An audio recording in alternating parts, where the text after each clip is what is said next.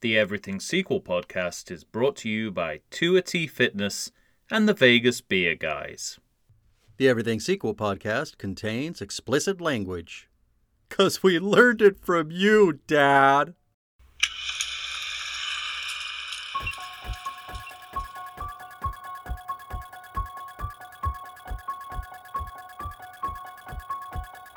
Hello and welcome to the Everything Sequel podcast. This is the Halloween edition.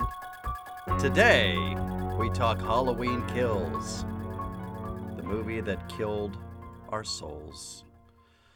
Michael Shantz here of the How Dare You Awards. Joining me, the man relishing beating up on a Halloween movie, Tom Stewart of Lonesome Whistle Productions. Say hello to everyone, Tom. There's a big fella in our bathroom and he's wearing a monster mask. now that guy is clearly a gifted comic actor. Yes. I love that couple, how they react, how they sell that moment. hmm And yet I remain aggrieved that we need to reduce a moment like that to what they can mine comedically out of it. Yeah, right. When did that become part of our agenda? Also, I don't think I ever put it together until this round of viewing. Hmm. But why is the woman that is clearly working for this man as a nurse, right? That's what it's. oh, I thought they were a couple. Well, I think they were that too, but Oh Jesus! oh, that's a dimension I haven't Yeah. even. But she's also the person who's showing the reporters the the Judith Myers gravestone in the first movie. Is it really? And I was like, what the fuck is she doing there? well, that's two levels of that character I haven't picked up what on. the fuck? so may- maybe I've may- maybe I've maybe I've got this movie wrong. Maybe uh, it deserves a second chance. I, even Actually, I don't think think it it. Does. No, it definitely doesn't. It definitely doesn't. But I mean, it- everything that I feel about this movie is in spite of those kind of interesting connections between them, between this and the other movie. Uh-huh. Like they do exist. Yeah, but Like you know what's funny? They work. They works together as a couplet Yeah, in terms of in, continuity. ter- in terms of continuity, it does. But but it also but what you lose from that is, you Yeah. know, is way more than what you gain. the other thing That's- for me though is, you know, not too long ago we just did an American Werewolf in Paris. we we certainly did. and and you were very upset at that movie saying that that movie retroactively makes an Yes, american yeah. werewolf in london a worse movie and i was you know intellectually i can understand why you would say that but i can separate the two because to me it's like such a different movie that it you, they don't even feel like they're part of the same universe Yes. it's to me it's only in title only so i i you know Mhm. i i'll i can i can watch an american werewolf in london with with a clean conscience and be fine but Okay. i do think that halloween kills actively keeps making halloween a worse movie Uh. Now It doesn't. It now, as you know, you know what my perspective is going to be on this. Uh-huh. It doesn't need. Yes, it doesn't need right. that kind of help. But- and Right? it the doesn't thing- need this movie's help. yeah the thing that, that the thing that's interesting to me is that i didn't realize how right you you are because the the one i think i mentioned this in our last episode the one thing that i completely disregarded from halloween that i that i had basically the dark knight rises about was the Yeah. sartain storyline and so because I shunted all that to the side and just tried Yeah. to ignore it, it ignore it, it includes it included the part that this was all his plan. So I was Yeah. I was still kind of thinking that Halloween was still Michael between Michael and Laurie. right. It really and isn't. it isn't no. really even in that movie, but when but it really upset me in this movie when Lonnie is Yeah. like, "Look at this map. He's just he wasn't he didn't want to go there. He's just trying to get back to his house." I thought, "Oh, for fuck's sake! Like, why Yeah. are they taking everything actively out of a Halloween movie that we want, and that they also put in that last movie?" Because Laurie Strode thinks it's between them. Well, it's so there's so many examples of that. damn it. Here, there's so many examples of going back and forth on your own bullshit story that you shouldn't have invented in the first place. Oh man. Fuck. But also, I was interested, like you know, given that I believe Sa- the Sartain storyline was one of the less popular um, parts Mhm. of of the reception to Halloween 2018. Mm-hmm. I'm interested that they refer to it here, given that he has no relevance or impact on the Yeah, storyline, he's got a crushed head. And yet they still, that you know, they they still recap his story. Yeah. And you'd think that this would be the perfect opportunity to pretend that never happened. Oh man. All right. Because, it, as you say, in all other aspects of the story, they are acting like something else was going yeah, on. right. Bef- before they decide to replace it with a with a totally different storyline that comes from absolutely from left field. Yeah. All right. Well, ladies and gentlemen, here we are talking about Halloween Kills, a 2021 film. Once again, di- directed by David Gordon Green. We, of course, mentioned this in the last episode, but m- more known for comedy Pineapple Express, The Sitter, Your Highness. Uh, we got Our Brand is Crisis. You know, we got television shows like Eastbound and Down. Vice Principals, Righteous Gemstones, Good shows. Good and they're TV all shows. good. Yeah, Well, the the TV shows good. that's what I'm saying. Okay. Yeah, sorry. Let's- no, I just wanted to I, clarify. I did mean all the television shows. Yeah. Uh, now this movie, uh, a dip, Tom, 39% on Rotten Tomatoes, which still is high to me, but uh, at least the consensus, Yes, I mean- the consensus critically is that this is a much worse movie than Halloween. There's a couple of moments in this movie that half work, and that's about the best I can say about it. Are there scenes that half work? I'm gonna, I'll, I'll, I'll, re- I'll reassess that as we go along because I'm not. Wow, you're even more damning. I thought that was. You thought you were being. I th- I I really thought that uh, you'd take issue with that because you're a much fairer. Uh, you you you're a much fairer human being than I Yeah. am when it comes to even. That's how you know how bad this movie is. Yeah. How much I hate it. And you know, obviously, I was looking for that. I wouldn't say that unless, unless I was trying to say something nice. Yeah, of course. Yes. like your, like your Abrams comments. Well, well, yeah. Let me it's say like something initial, nice by first Yeah, well, saying like something my- shitty. My my initial reaction to those two scenes I'm talking about would be, "Oh, that's absolute garbage." but you know, if I like forensically go back over the scene, it's like there's a point in this scene where it could have been good. Uh, you want to you want to tell us what the be. scenes are now, or wait? Well, no, we'll we'll do it as we go. We'll do it All as right. we go along. Yeah. See if see if we have the same. See if if we have the same high points. All right. Now, uh, this movie had a budget of twenty million dollars, which I think doubles, right? Didn't I say ten million for the last movie? I if I I don't listen to what you say when you when you do your business. so- Thank you. yes, twenty million dollars. That that's that's the point at which I I scroll You start back going from- through your I scroll back again. from the quotable to the top of the film. That's that's that that my when you start when you when you say Rotten Tomatoes, that's when I'm like shit. I got to get back to the title so we can go from the top of the movie. Glad to know you care. Hey, this franchise is metatextual. Why can't I? There be? you go. All right, a budget of And, twenty and million this, and this division is a and this division is of, of this part of a- the a- a division of labor. It's about podcasting. so- All right. A budget of twenty million dollars, an opening weekend forty nine point four in the USA, ninety two million dollars in the world, one thirty one point six. They got our money, Yes, they did. so Yeah, this is a this was yeah opening opening uh, night or pre-opening or yeah, whatever you saw whatever. you saw this movie before I did. I saw it on the Thursday it came out, which um, I waited a whole week to ruin Hmm. my birthday.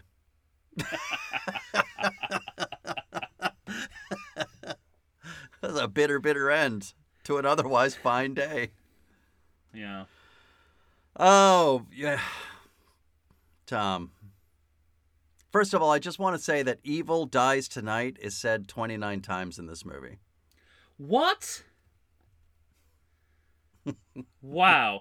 Hey, you know what? You know what? That doesn't surprise me. And you know why? I think this is a case of the, the the script was printed in such a way that there was massive duplication of different drafts.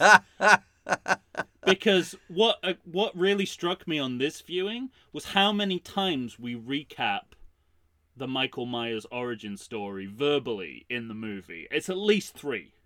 While also watching it different in a cold open. Well, let's we're not even go there. like verbally, people stand like uh, they they stand up in the film and say and tell you now in 1960 whatever Michael Myers killed. Like, what's going on mm-hmm. here? Like, one is too many. Right, right. like, I seriously, I seriously, is this a case where the wrong sides were stapled together and it ended up going into the final script? Because that's really what it feels like. And your 29 evil dies tonight does not Does- yeah, it, from yeah, that point of it only supports the argument. Wow. Yeah. Now, I mean, this is some of the worst dialogue I've ever heard in a film it's as well. It's. It's it's astounding. And I don't think they're purposefully going for bad horror dialogue. No, I don't. I, yeah, I. You know what's funny? That's what it is. Yeah. But I don't think that's what they're going for. I I start I started trying the other day going down a lane of was this movie trying to do something that I just didn't understand? Was it trying to be because we're dealing with comedy guys, were they going Yeah. for the schlocky bad horror? But nothing else in this movie No. reads schlocky. You know, it. it there, there's just not enough within the movie itself for me to believe that that's what they were going for. I they everything you see on screen is purposeful and a bad choice. I think you're right. I, I would only go with regards to comedy. I'd only go as far as saying that this movie does exist in a sitcom like reality. Mm-hmm.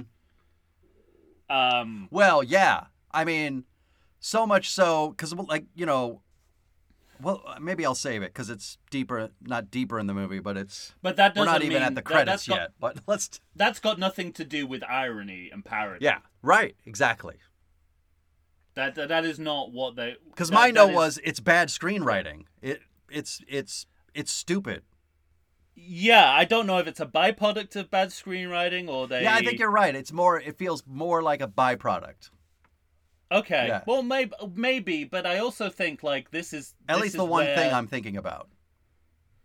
There's several. I mean, it's ch- I've got I've got it sort of it it it infects every stage of this film almost right from the the titles onwards. Mhm.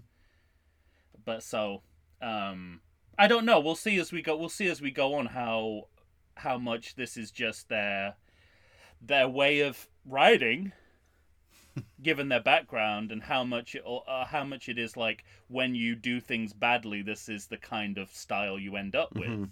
and i don't really want to go that far because i don't think sitcom writing is in and of itself a bad medium Yeah.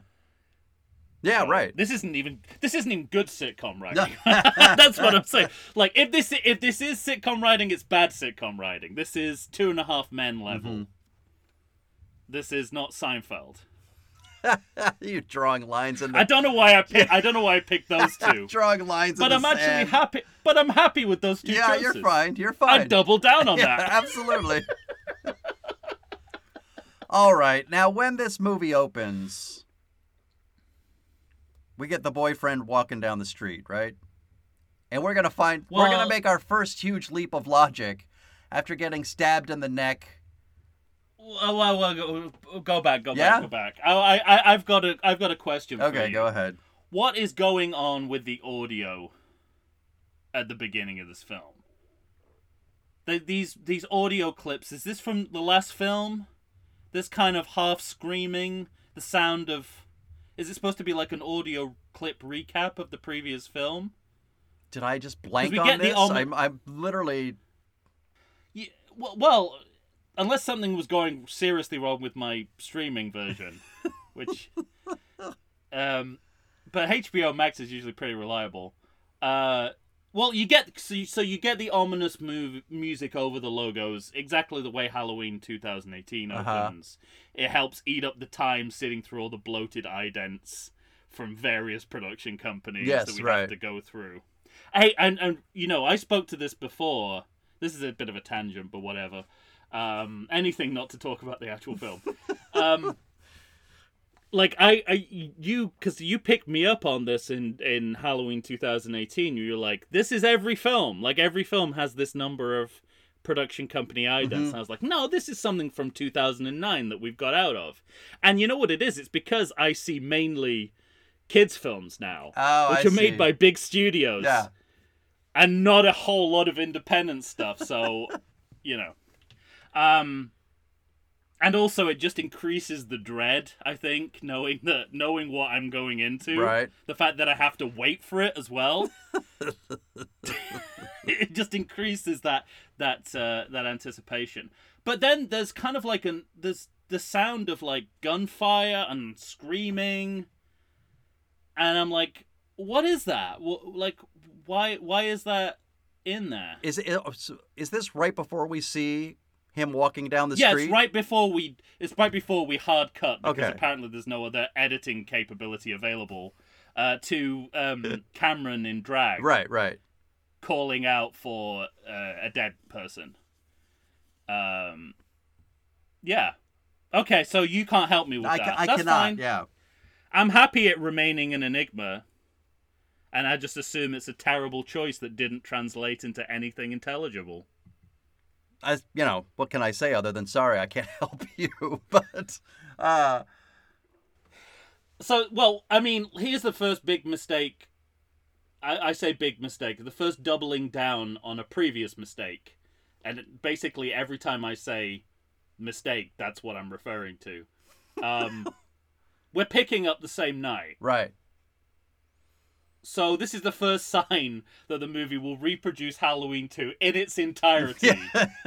right. Having already made remade that movie in the previous In the previous movie. film. And also stating now- in between yeah. the two films that the one thing they're not going to do is repeat the mistakes of Halloween 2. Yes, they made that very clear, and uh, I mean, this is the thing. Like, there's nothing, there's nothing in the Halloween handbook that says you have to pick you, you Right. You have to pick up uh, from this the same night. Like, th this is their choice. Let's let's Yeah. never forget that they decided to do this again. We've talked before about the pros and cons of doing that. Right. And we also know that John Carpenter was kind of given no choice between Halloween and Halloween 2. The producers said, This is what we Yeah. want to happen. You must do this. And Yeah. we, we, you know, it's a famous story that he's just sort of started drinking every night, hating what he was writing, and came up with Halloween 2.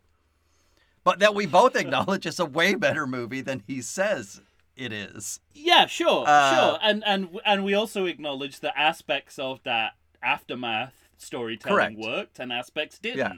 But and yet, you know, this movie is in the uncomfortable position of doing the same concept Right, because and you've mentioned this before. I mean, not only does does this uh, timeline choose to omit everything Hmm. after the first movie, yes. but they then choose to do what the next sequel did, while also simultaneously showing footage from that movie.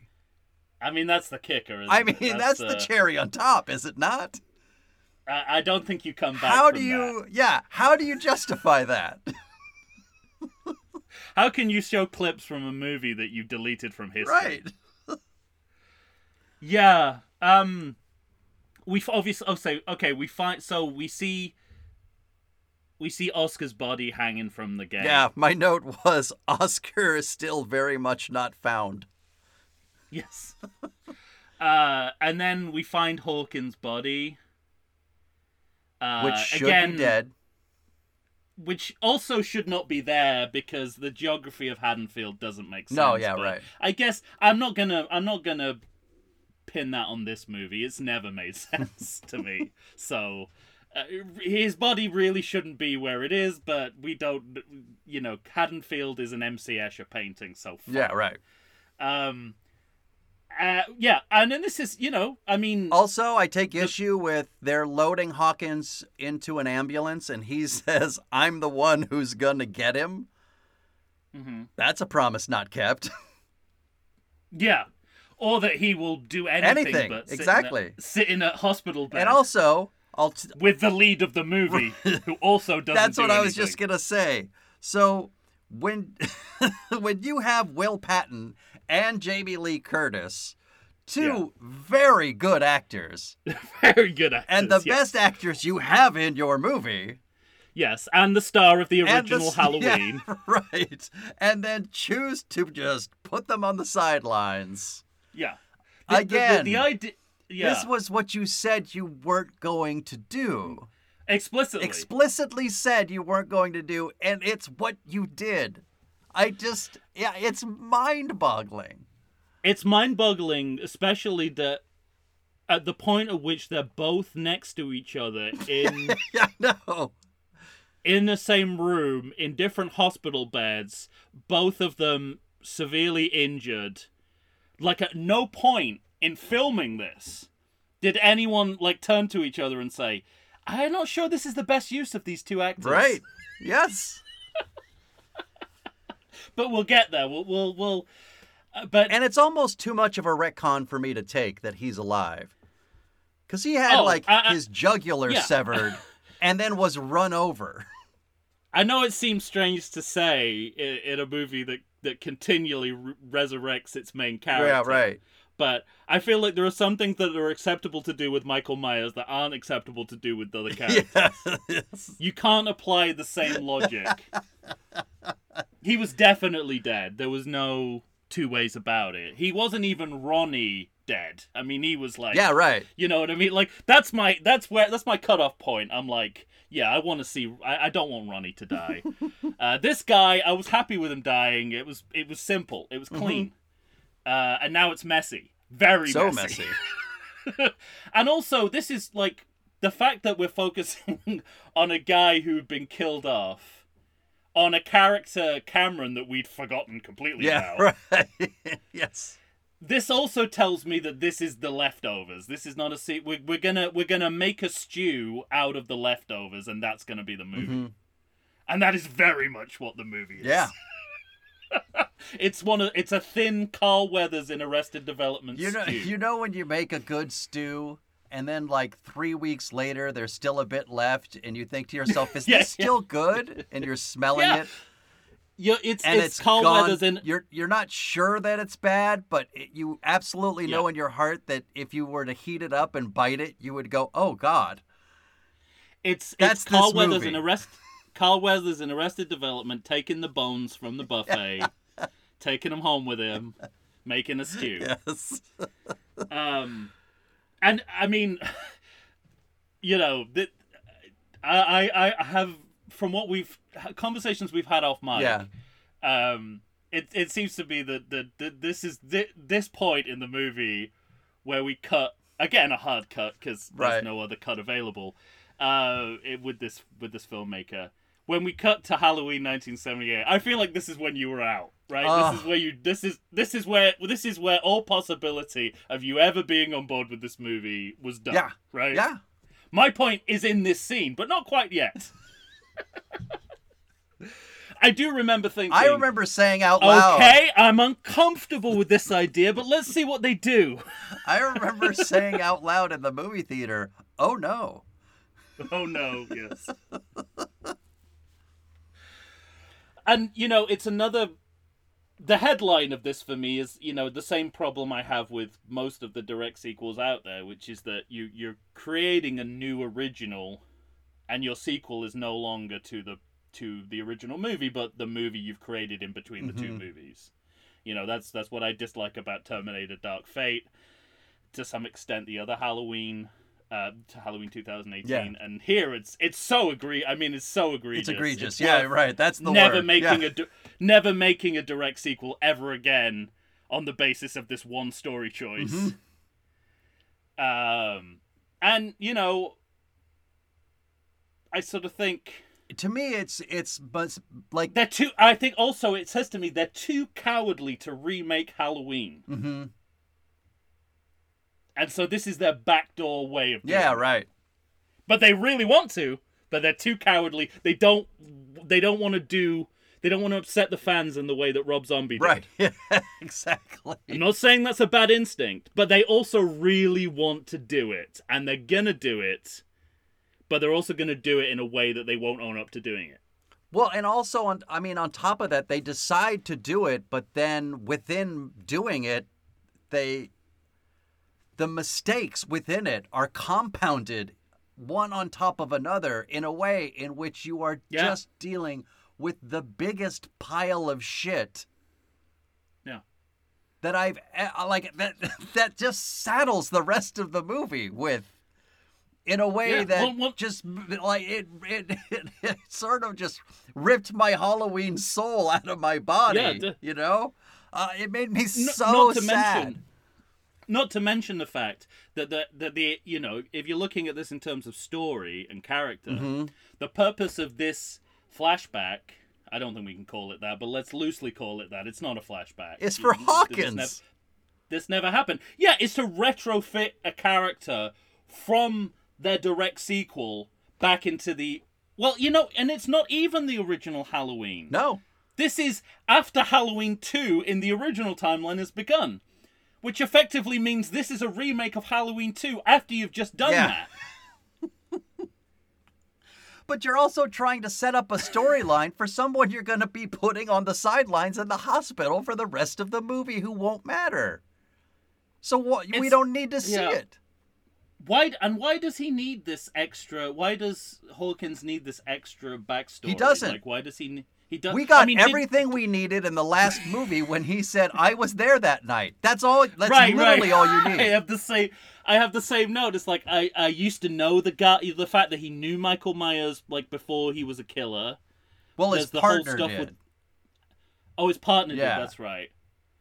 Um, But I got things to say about that partner But we didn't too. know about we didn't know about the partner, right? We didn't know about the partner. No, that's all. That's new. all new. Also, here's something you don't need in a flashback. A flashback. Characters start like telling stories about things that have happened in the past. I'm like, guys, you're already in a flashback.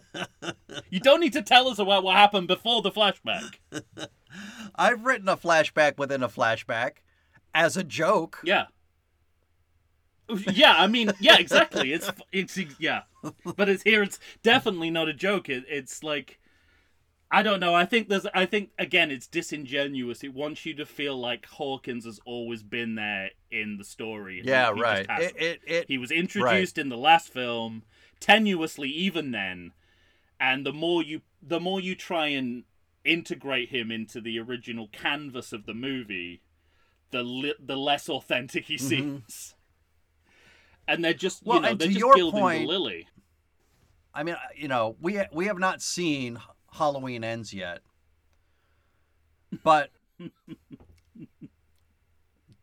you made a, a, a- logical point that all of these movies always seem to feel like they have to continue on from you know keep the same night from one movie to the next movie Yeah. and that they don't have to do that and i actually saw a clip of jamie lee curtis because Mhm. I told you, I think, on mic in our last episode that I was mildly Yeah. happy that there was a time jump. Right. And she mentioned the time jump. She said, you know, Laurie is still dealing with all that grief. Now, all that grief is still a part of her in her background, but she's gotten some help with her mental health. And so she's in a place where she could live her life. And I remember thinking, what a great place for Halloween Kills to have gone to. Like, also, where Halloween, to, you know, H two O is. yeah, exactly. So again, it's it doesn't feel like we're moving on as as as much as we should be. Um, oh, I mean, you know, the so and we're also we're back at the Myers house, and it's interesting that that uh, taking shape, which had no foreknowledge of Halloween kills, Right. even put in the chapter about um, Halloween 2018. Uh, you know, they they cut a scene Right. set in the Myers house. I wonder if Halloween Kills will pick it up. uh, boy did yes, it uh, yeah, yeah, they. because we're the the majority of the film is set at the the Myers house, and I remember, you know, even as as recently in in our version of of events. Mm-hmm. As um, Halloween Resurrection, I remember thinking, "What a refreshing change to go to the Myers house." Right. And for some reason, this movie just sours me on that idea from moment one. right. And I think I don't know. A big part of it is like the. I mean, in in in theory, I should like the moment where you see the dead dog, but you don't refer to it. You just it's just there, and you go, "Oh, it's a dead dog." Mm-hmm. It's like it's like that should work. Right? Because, you know, normally I would say the opposite. It's like, we have to have a close up of the dead dog. Mm-hmm. We have to talk about how the dead dog. And they don't do that. Right. But again, we're walking around the Myers house as if it's some kind of franchise museum. And at this point, it's just a house. And this and everything that happened that will contribute to the mythos of this house happened that night. Yeah. So, you know, when you get to Halloween Resurrection and Busta Rhymes has refitted the Myers house as a kind of spooky entertainment theme park, you're like, that's earned because it's 30 years later or 20 whatever years later Sure. it's not earned on the night of Michael Myers Yeah, killing. I mean, the only pushback. I, I can't believe I'm going to defend this movie, but of course. no, go for it. But no of course, you know, young Michael Myers killed his sister years before that. Right. So it is in the timeline, it is still that it's the abandoned house that Lonnie was trying to get in that Loomis did say, "Hey Lonnie, get your ass out of here." So it is Right. still kind of that spooky house in world.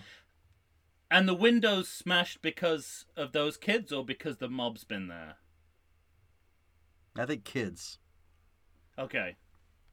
Because we saw in in the original Halloween two, we saw a mob throwing stones at the window. But there, even though we see things from Halloween 2, this movie says Halloween 2 didn't happen. yeah, but it's happy to say that certain events that happened yeah, in yeah, Halloween you're 2 you're right. happen. You're right. So it wants to have its cake and eat it for past sequels. Now, Uh, this is where I mean, I don't know why I care so much, but th- there are things happening in this house. Listen. We there's not a person talking on this podcast or listening to this podcast that probably hasn't seen a million police procedurals, right? okay, okay, okay. Cops go Yeah. into the building, they have to clear the building. hmm These two cops go in, clear the first floor, and then hear something upstairs. Yeah. So they go upstairs. They, of course, choose to separate because that's a very, you know, horror thing to do. But Yeah, the because it's all reverse engineered, and we need to, Yeah. we need Hawkins to accidentally we, kill his we need partner. him to kill That's his partner we- exactly. but what cop would go into a room, try to clear it, then put his weapon down, look out the window, and pensively say, Haddonfield, the town where nothing happens. Oh my god, a scary guy. Like the logic of it is Yeah.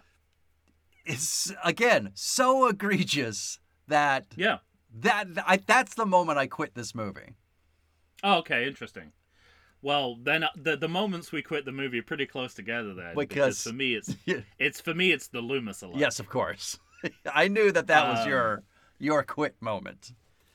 And you know, aside from The I've talked before about you know, I I you know, uh, uh, conceptually, I find it inherently disrespectful to resurrect dead actors um, via digital or here a combination of digital and practical masking.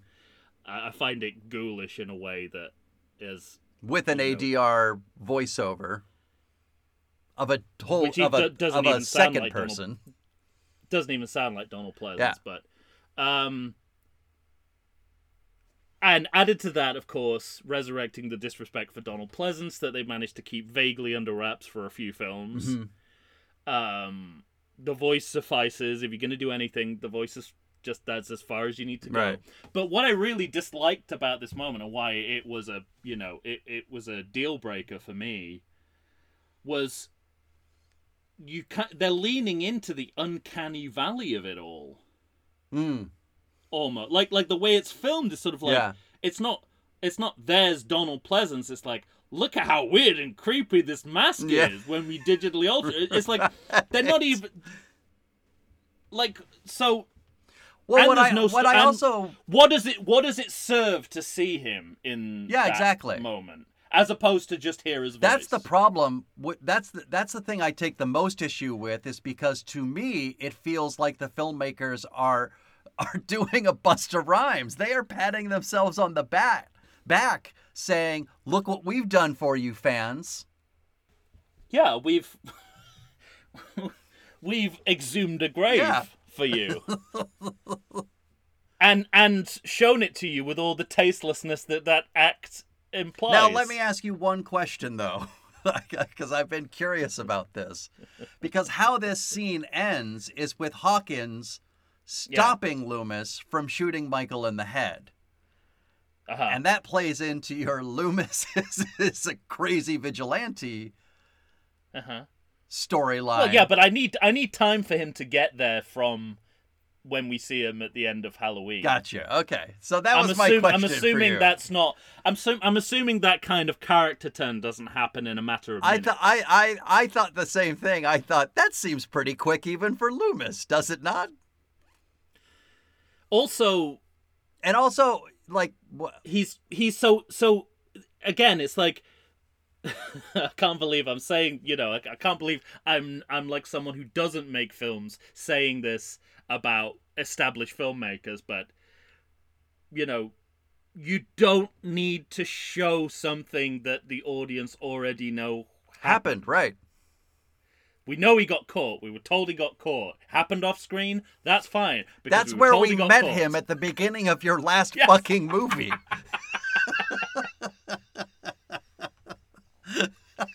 God damn it. Oh, um. So you know that's that's all we need.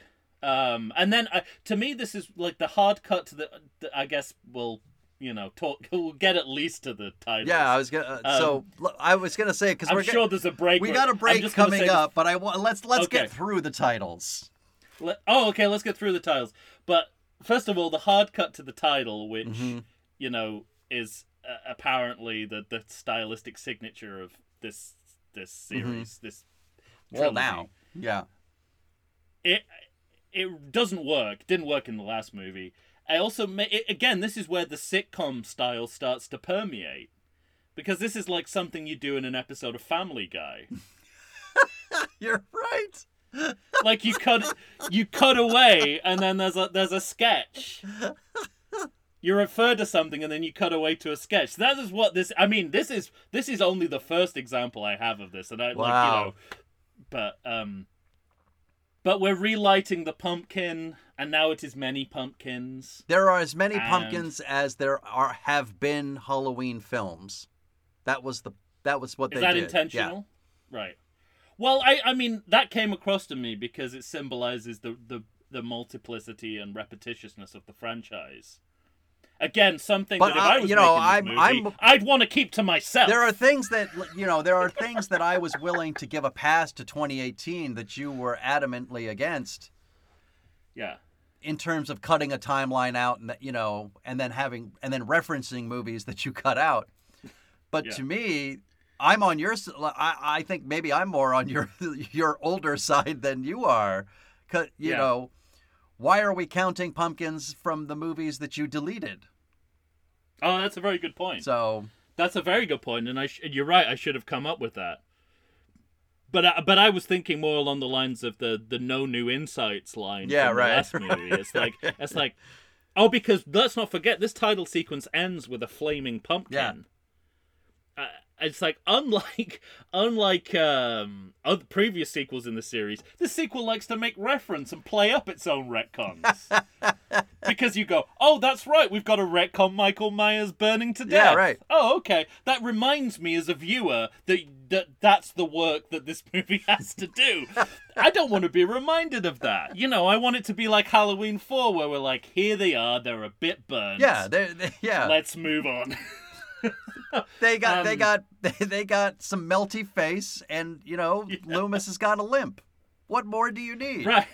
Done and done. something I was really fascinated by, like even the titles make bad choices. Um, nearly all the characters are named in these opening credits, Mm. and like some of these are characters that we know, and some of them are not. Yeah, right. So the idea yeah, is, yeah. it's like, it's like these are classic performances of classic characters, many of whom we've just met, and don't even know the significance of Right. yet. But nonetheless, and then it's like, and then you've blown your final credit where you have the named character underneath the actor's Sure. name, because all of them are like that. Uh, I don't know how you fuck up a title sequence this badly, but they really did. It's amazing. The ineptitude is, I mean, it's in every. It permeates. Aspect of this it movie, permeates. yeah. It oozes from every pore of this film. It oozes from every or- orifice of this movie. All right, let's take a break. Yeah. I need one. Oh God, yes I do. All right, we're gonna take a break, and then we'll be back, everyone. Evil dies Evil tonight. dies tonight. Just keep repeating it. Maybe you'll get home to Kansas. Does the coronavirus have you feeling oogie? Have you been sitting on your couch for weeks? Nay, have you been sitting on there for months? Well, it's time for you to get back in shape. Check out 2 T Fitness. You can find them on Instagram, you can find them on Facebook. 2 T Fitness was started by Tina Bernard. She is ready and raring to go to help you get back into the shape you want to get into. They've got all kinds of classes. They've got outdoor in person classes. They've got online classes if that's what you prefer. Ladies and gentlemen, it's time to get back in shape.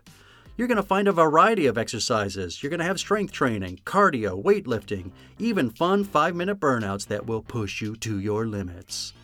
So get off the couch, get into shape. Go ahead and check out 2 T Fitness. Tina Bernard has got you for all your needs. I know her personally. She's fantastic. You're not going to meet a better person to help you become the new you. Check it out. Tom and I are back. Ready to let evil die tonight. Halloween kills were dis- Evil dies tonight? I hadn't heard. We're talking Halloween kills. News to me. The 2021 film that is the bane of our existence. At least currently. It really is. Even more so than Bane.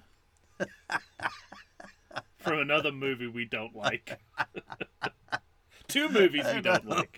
Although one of us likes far more than the other. And I don't know why you would do that to this movie. why, why would you? That sounds like I, I I do say I have to say that sounds like Kermit with a Bane mask Yeah, on. exactly.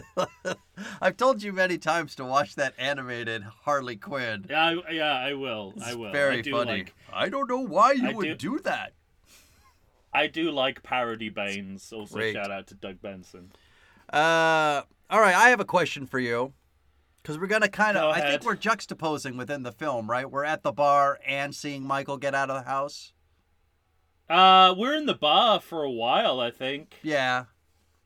Um, um, I, I, um. Well, Well, wait. Let me of ask my we- question first. Okay, go. Yeah, ask your question. I don't have My question is, how the fuck and why does Nurse Marion know Lonnie, Tommy, and Lindsay? Why are these people best friends? Uh, well, I mean the the, Just the shared The- trauma of 40 the years sad. ago? That's the sad. Yeah, I think you already know the answer, and it's not a good. An- it's not an, a helpful answer. Because they didn't meet that night. No, they were bonded together because of the trauma. Because trauma is the only thing that that uh, is in their characterization in these films. All right. Um, Is bringing. Lonnie back into this a bit of a reach? Yes, Okay. I thought so too. this, this is gonna be a quick segment. Moving on. Moving on. Uh, well, again, you know, like he. and we didn't give much play, but there is, you know, we- Again, it feels like the dregs, doesn't it? It's like who's left? Oh, Yeah, right, We exactly. mentioned this guy. Let's let's make a, a character out of him because we we killed off a lot of the characters that should have been in this film. We can only legitimately resurrect one, and even that's a push. legitimately, We gotta go to. I'm really surprised. I mean, listen, we haven't seen Halloween Ends yet, but I'm really surprised we don't see Ben Tramer in this movie. He is mentioned, Yeah, he's but I'm mentioned. really surprised Yeah. we don't get at least one scene with Ben Tramer. um. Also, I just want to. I was just gonna say this now. There's no particularly good time in the movie to say it, but hmm by keeping it the same night, we're also making a period piece. So, you've you fucked yourself again. That's amazing. you know. Um, I mean, not much of a period piece, but but enough that it causes problems. three years. Yeah. Uh, well, I actually think this is a huge problem for the film because it's pre and post January 6th, but we'll get there. Yeah, very much. we'll get so. there in a little while. Um, and we're picking up with the extras from the last film. Yeah, right. exactly. So again, the price of continuity is that we're begin we, uh, we start with characters that we've not been introduced to, nor are we invested in. yeah. Now, and here's here's my other question for you. Did they cast those two actors going to their party in the last film, knowing how much they'd be in this film? I don't even know if it is the same actors. Do we know definitively it is? The No, yeah, I think it is. We, we never we never see a close up of them. It's them. Okay, Close enough. Yeah. close enough. No, I meant the, it was it was a close enough you- I- shot for me. I know what you mean, but I also know that at some point David Gordon Green said exactly the same thing. Like, yeah, close enough. Yeah. Uh, um, But I just was wondering if it was, you know, because you hire an actor for a specific thing, yeah, and giving them 60 seconds worth of dialogue as getting into a car. getting into a car as opposed to making them a central part of what what are we calling them? The task force? Fuck. Uh, whoever these terrible monsters are. But Uh, well, I I mean that said, I vastly prefer these two characters to our legacy characters. yes, absolutely. actors, Actually, you're right. who are introduced to us as the worst white people at a Yeah, bar. that ever lived. yes. And the worst part of this, of the worst part of them being the worst white people at a bar, is that over the course of the next few t- scenes, we're told that we're just supposed to be okay with it Yeah. because right. they've gone through some shit. Yeah. So African Americans with your has- historical trauma, suck it up. These three white people Right. have been through one night of bad stuff. And you know what we do? We come to this bar on Halloween night and infect the talent show every single year. You know what? One of the reasons I think this is this movie is considerably worse than Halloween 2018, even though I think it has a lot of the same screenwriting problems, Uh-huh. is that the reverse engineering that is characteristic of both movies legitimately doesn't work in this film. Like at the very least you can say about Halloween 2018 is is it you reverse engineered to a point of logic, right? hmm like Okay. to a logical starting point where cause and effects make sense.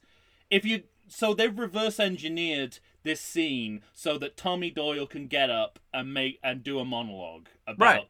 What happened that night. Why the fuck would you do that in the with him bombing a talent show Exactly. with his sadness? Yes, exactly. What is wrong with him just standing up at the bar saying, "Can I get everyone's attention, please? I don't want to ruin your night, but I got to say like why a talent show?" well, it also makes it's redundant. the movie also makes it seem like Lonnie's in charge of the talent show, He does. Yeah. but for no logical reason. Uh, I, I mean, Not that I guess it not, not yeah. you know not that logic No, has no. to I play mean, a you're part right. in it, but you you're know right. I just, I just don't. I yeah. It's. I just it don't me believe Lonnie sad. would be put in charge of No. the fucking talent show. No, not at all. Um, and it's, it's kind of. I mean, again, it's sort of. It's sad and also funny because that that the reaction to Tommy getting up, like the apathy of the audience Yes, right. is exactly what I'm feeling. At this point. yes, yeah, and and probably f- for no other reason than he's telling us stuff that that audience and the audience in the theater Yeah. already knows. And if you want to add, if you want to, you know, if, if you want to pile on that, you can say that that his obsessional monologue also shows us that we haven't moved beyond the Tommy Doyle we saw in Curse of Michael Myers. Mm-hmm. This is a different flavor of the same idea. Right. Like it's like this is contr- what happened to him that night controls this guy's life. There's, there's n- literally no more sophisticated than that right. and we've already explored it. I could say that about literally anything that happens in this film. it's no more complicated than it seems, and it's already been done. And it's been done before. Um, Nancy's back. Nancy Stevens, I mean, the actress, Mhm. as, as Marion. Yes. Um, which means that she's been in three different timelines, Timelines, in the right. series, which is cool. However, you also, I mean, you'll see this uh, reaffirmed later, but I'm also, I'm already going, well, she's even less developed than she was in H2O. Yeah, I know. and she's been on screen for two minutes. Like I already know this is going to be worse and and more cardboard than she was in that movie. And it's 2018. It should be, it should be building on that. It shouldn't be a poor, like a poor man's version of that. Right, because And that's exactly what it is. we discussed this in the in the last episode, but everything that people loved about the 2018 film regarding Me Too and the sort of lip, you know, the, the, this idea of three generations of women kind of attacking their male uh, antagonist, yeah. We said was accidental. Mhm. But anything in this movie wouldn't be. Mm. And so, isn't it interesting yeah. that they had this opportunity and then failed? well, not only failed but made the opposite point. right? Yes. like actively made made a, a, a like a a repressive counterpoint yes. that point that they made albeit accidentally Yeah. Um this is where i mean at least in my notes this is where we have the clips from halloween 2 Yeah. That's it. Same with me. up uh, which gi- seems unnecessary given that it no longer exists, and we have a legacy actor from that movie in the scene. In the scene. could- yeah. who could say this verbally if you wanted to. Right. Um, so, and then the movie starts showing clips from its own flashback, which was about five minutes ago in the movie. so desperate to legitimize its own version of the story, Oh, I also have a note here though while that simultaneously showing us that there is another better version of this story.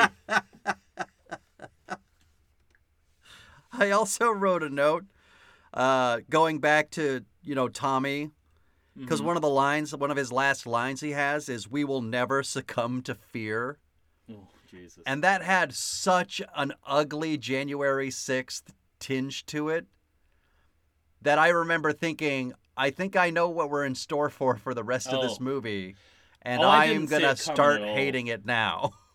I didn't think it was possible that you could you could make such a pro MAGA movie yeah, in 2021 that wasn't like didn't set out to do That- that. yeah, right. That there wasn't like where part of the people weren't all wearing red hats. Um, but yeah, no, I have the same note here that I it's like I know it's gonna get worse, but the I I feel like the MAGA vigilante rhetoric is already heating up in this one scene. Yeah, exactly. scene. He's stirring up the idea of extra legal force as being the solution to all our problems. Um, and it made me wonder, sort of, did did the because this movie was de- the release of this movie was delayed by about a year Yeah, due to COVID, and I wonder whether like the part the tone deafness to January 6th, part of that is they they made this in a world where such a thing was unthinkable, mm. and it would ne- like it would never it would never apply to the real world. maybe. Yeah, I mean, I don't want to I don't want to give the movie that out because I have a lot to say which contradicts. I guess, I guess you're right because you know I was thinking because it came out in 2021, I was like, "There's no excuse." Oh, they should have pulled. They should have absolutely pulled the movie once they Right. once, once they saw well, once January 6th yeah, had happened completely, or re re-shot it or something. Um, nonetheless, I don't think they, you know, they. I don't think they could contemplate that this would be our world hmm when they were necessarily shooting it. But All right. that's as generous as I'm willing to be, and I have a lot. I wasn't willing to be that generous, and and you're changing my mind. You're right. But I have a lot harsher things to say about how they actually represent vigilantism, which I think. Oh, is, me too. Is exactly along as along the same lines as as uh, as, as exactly how Trump would argue it. It literally makes my skin crawl as I watch Um, this movie.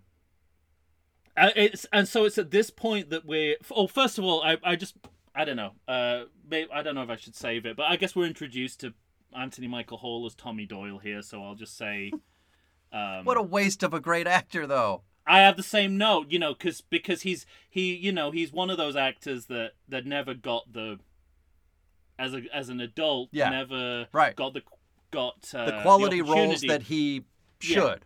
that he should and that he had the the potential to become and you can see throughout this movie he's so committed to this hideous and misguided version of this character. Yeah, exactly. he does all the heavy lifting in terms of acting in this movie and it's all for naught. And it, it, exactly, like he is trying so hard, and Yeah. it kind of breaks my heart it does me too. to see him give so much to a really shitty idea and a shitty person. Like, Yeah. but the, but it's so interesting to me that like given that they given that the characterization at least on paper is pretty much exactly the Tommy Doyle that we saw in Curse of Michael Myers the the Hmm. disparate manifestations of that character yeah, on one you know on one side you've got monk and on the other side you've got vic the other side you've got vic mackey from the shield. Like how the fuck does that happen from the same that's the- from the same nucleus of the character right? That's amazing.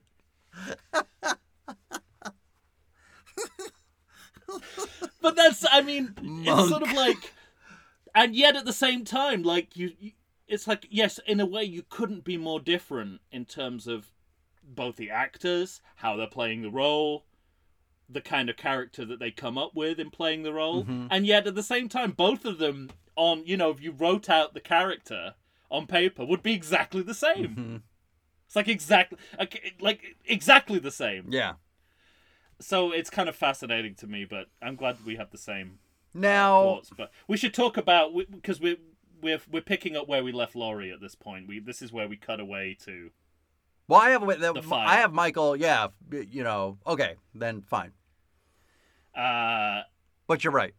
they've written themselves into a story corner again. I mean, because because Laurie is is very injured, Right. and her house is on fire, with Michael Myers in it. Mhm. So we've got all that to deal with. Um. She says, "Let it burn." And it occurred to me that's like, oh yes, so The movie can't even decide though, Tom, because she's No. saying "let it burn," which would make you think, "Oh, she's worried that Michael could survive." yeah, But ten minutes later, she's saying, "We got him." interesting. I hadn't hadn't So noticed even that. the movie, Maybe there's too many inconsistencies around for me to pick out any single one, but you're God right. That's a pretty it. big one. Um, but it also, but you know, like it's interesting because, yeah, obviously we're we're very much remaking Halloween two here, Mhm. but Halloween 2018 is also a remake of Halloween, Halloween 2. So we're effectively story wise where we were at the end of Halloween two. Michael Myers is We're burned. making. That's how you know you're making bad movies when you remake a second sequel twice. Yeah, Wow. and s and then I know, and then so this is the story part we're at, and you know you can go one of two ways. It seems to me you could go in the direction this movie went, or you turn it into an anthology series. yeah, that's- right. and I think once again the original timeline made the better call. Yeah. Where do we go after the fire? Uh, and, and that's uh, that's interesting, but the given the fire Well, itself. Well, now, given yeah, I was gonna say. So I'm I'll give this movie a break on the fire itself. What part of it? Just the idea, you know, the the fireman he falls through the floor. Mhm. You know, yes, when we left Michael, the entire room was burning, but apparently this movie is telling you there's a little side room with a metal door, and he's kind of, I'm sure he's boiling in there. But No, this movie didn't tell us that. The previous movie told us that by constantly opening closing that fucking. you're door. right. You're right. You're right. I feel like a fool for not knowing that, that this was how they were gonna bring him back. Yeah. But didn't it strike you that in setting fire to her own home, Laurie Strode is responsible for more deaths than Michael Myers is in terms of the firefighters?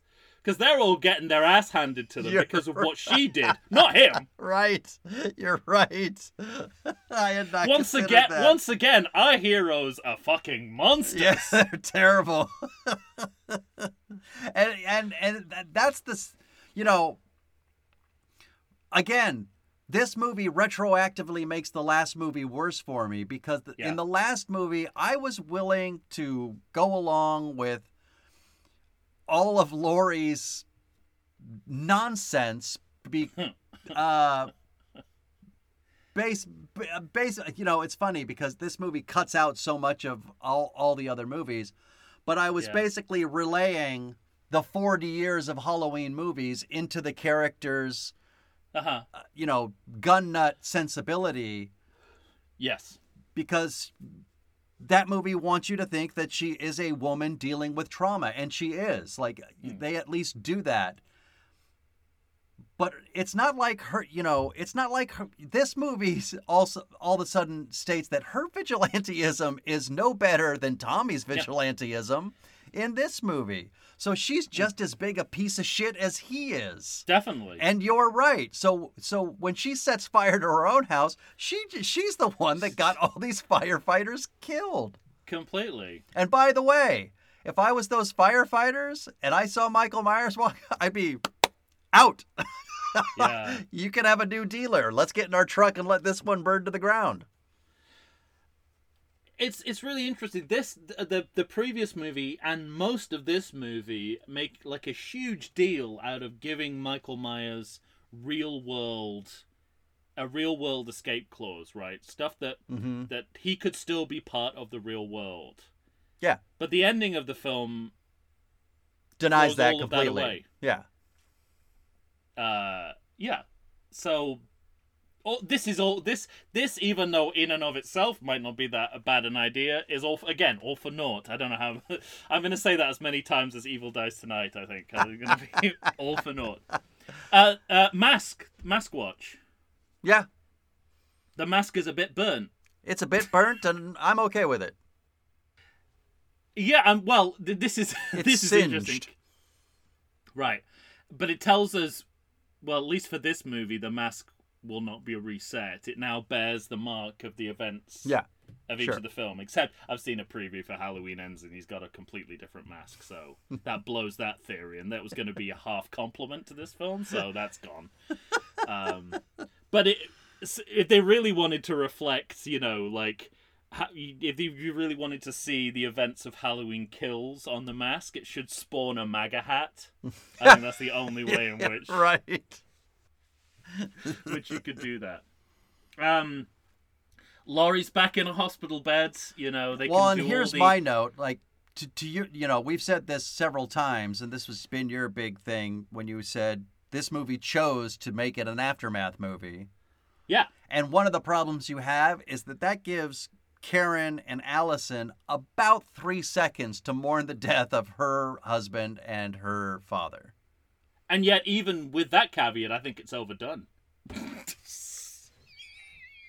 I think they should have. But again, with at look- really bad dialogue, you know, word, you know, lines oh, like terrible. Dad's gone. He'll always be with us. All right, let's move on.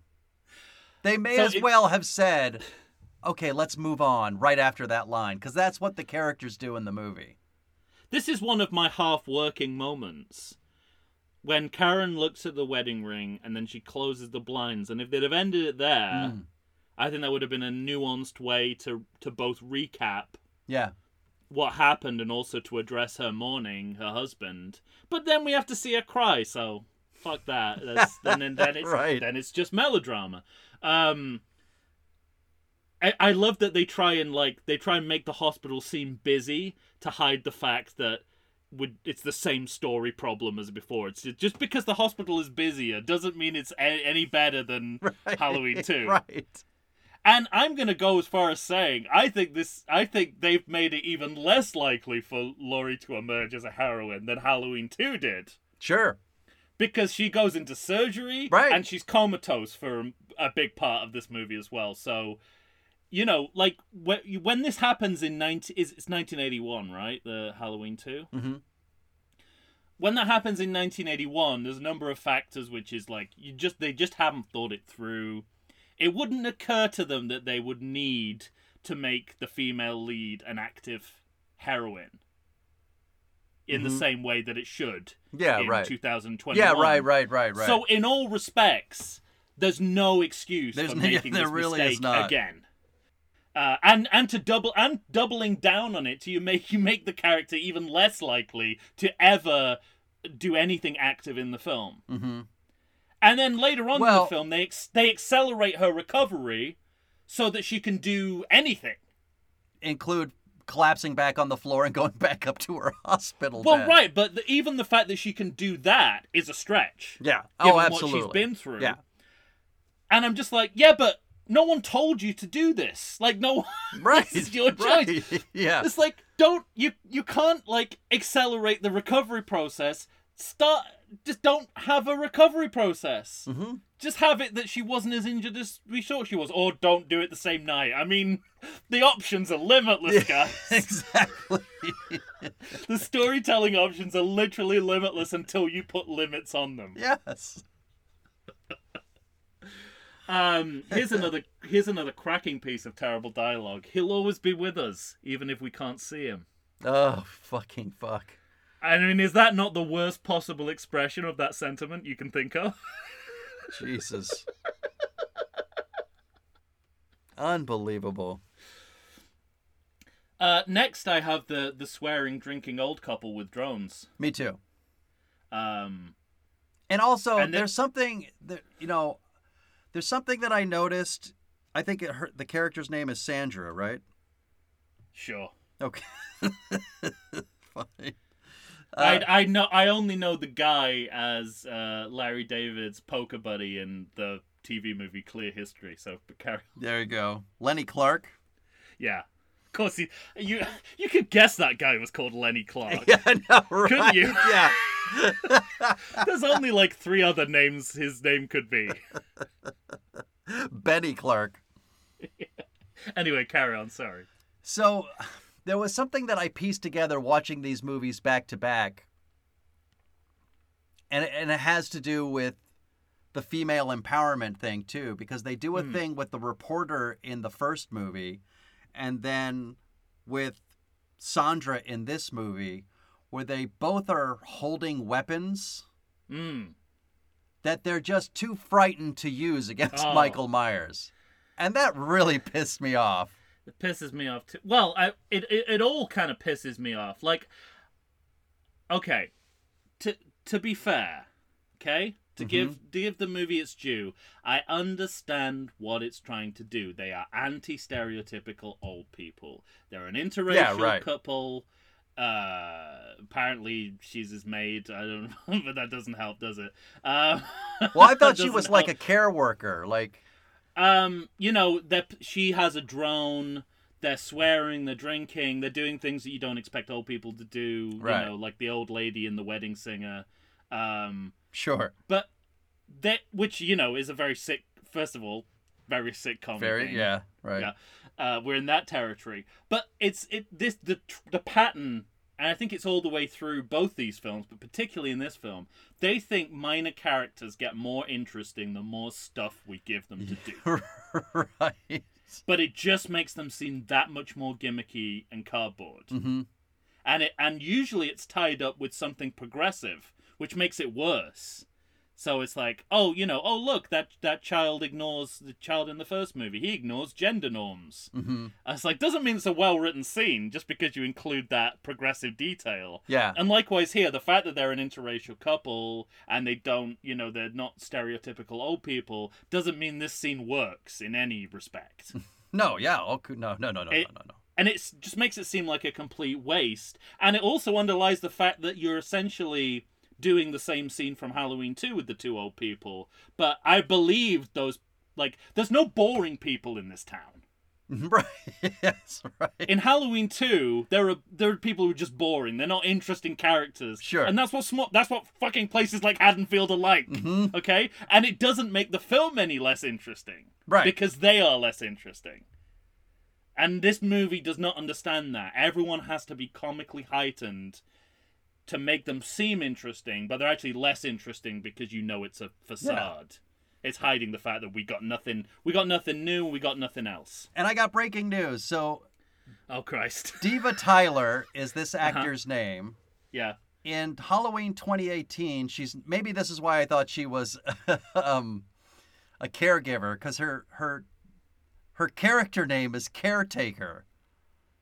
Oh, she's the caretaker of the graveyard. So probably caretaker of the graveyard. okay, okay. but she's okay. literally listed as Sandra in the second movie. So I don't Mm-hmm. know if they cast her as the same character or not. Jesus not. Christ. That's how stupid this movie is. Yeah. And um You know what else is stupid? En- uh, killing someone with an any energy efficient light bulb. yes. Especially when I believe that that light If bulb that's is that really the only difference between this and Halloween Two? Is that it's an energy efficient light bulb? Is that it? Is that all you got? I also don't believe those light bulbs could really smash like that? yeah, like get that deep into a neck without breaking to pieces, you know? Sure. Well, it's not supposed to. They're not designed not to. Yeah. Um. What do you think of this uh, putting Lenny Clarke up on the kitchen island and just repeatedly stabbing an already dead body in the back? Is that frightening? Uh, it's Or is that just poor taste? I guess it is. I thought it was another attempt to sort of like show Michael as human, like he has to test out the knives before he finds the right, like like that he exists. in Finds the, the, one he likes. Yeah, but then you know, for that to work, he would have to end the film as a human and not a superhuman. So Right. it is all for naught. So it all for nothing. And also, I want, and, and then we go back to the talent show where there's a ventriloquist singing a 1920s novelty song. Yeah. What the fuck is going on? Imagine coming up with this in the writer's room. What's what's this trying to tell us? Here's a, here's another big thing. I mean, I, I I put that aside because because this movie also this bar is finding out that Michael Myers escaped pretty late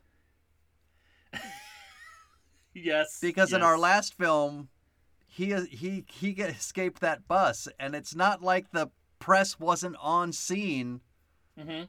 on Halloween morning. So I Yeah. don't believe that Tommy and his gang of of you know merry murderers were not going to find out before this moment. True. So it's like you know this this movie is always shoehorning shit in Yeah. for its characters in a way. I think I mentioned this in maybe the the ranking episode. This movie's always cheating. Yeah. Always cheating. Like always cheating to find to like I mean the weaving that this Mm. plot is doing to try to to get to where it wants to go. you know. It- it- you know what it feels like? Yeah. It feels like a first draft. yeah. It feels like a first draft that you turn into a friend. Or multiple first drafts. Yeah, and and they say, "What the fuck are you doing with Yeah. this and this and this? You have to fix this and Yeah. this and that. This is all You've- sloppy." You've already done this three times. You can cut at least two of them out. Right. Maybe say evil dies tonight a few fewer times. Um, you know what's a big cheat in this scene? Speaking of that, Mhm. um, Well, it's actually it calls back to the previous scene where, and you know, I should have known because of all the reverse engineering that goes on in these films. I should have known that. I I genuinely like mainly because it's a non-actor and you can breathe for a minute. Um, the bartender. Giving a little a non- exposition. Yeah, he's clearly the non- a non-actor, and then you know, like Yeah. everyone's just talking to him, and he's reminiscing, and he's talking about you know, and then you see the bat behind the bar, and I should, Right. of course, I should have known that that was going to become a weapon, but at the time, I'm thinking, well, this is just a nice, natural moment to break, to loosen things up a little bit, and I like the fact this guy is an, an actor, Mhm. and he, it's totally natural. But of course, you know, that's the bat that Tommy takes. Yeah. So that was Old the only Hickory. reason it. That was the only reason it was there. Yeah. And then he puts a tip in a kids charity thing. And I'm not sure what I'm supposed to think about this. is that a joke? I, I, th- Or is it sincere like I'm saving kids by beating in the head of a man who didn't even do anything? see. I, I, I thought it was more, more akin to, I'm going to give you five dollars for this bat.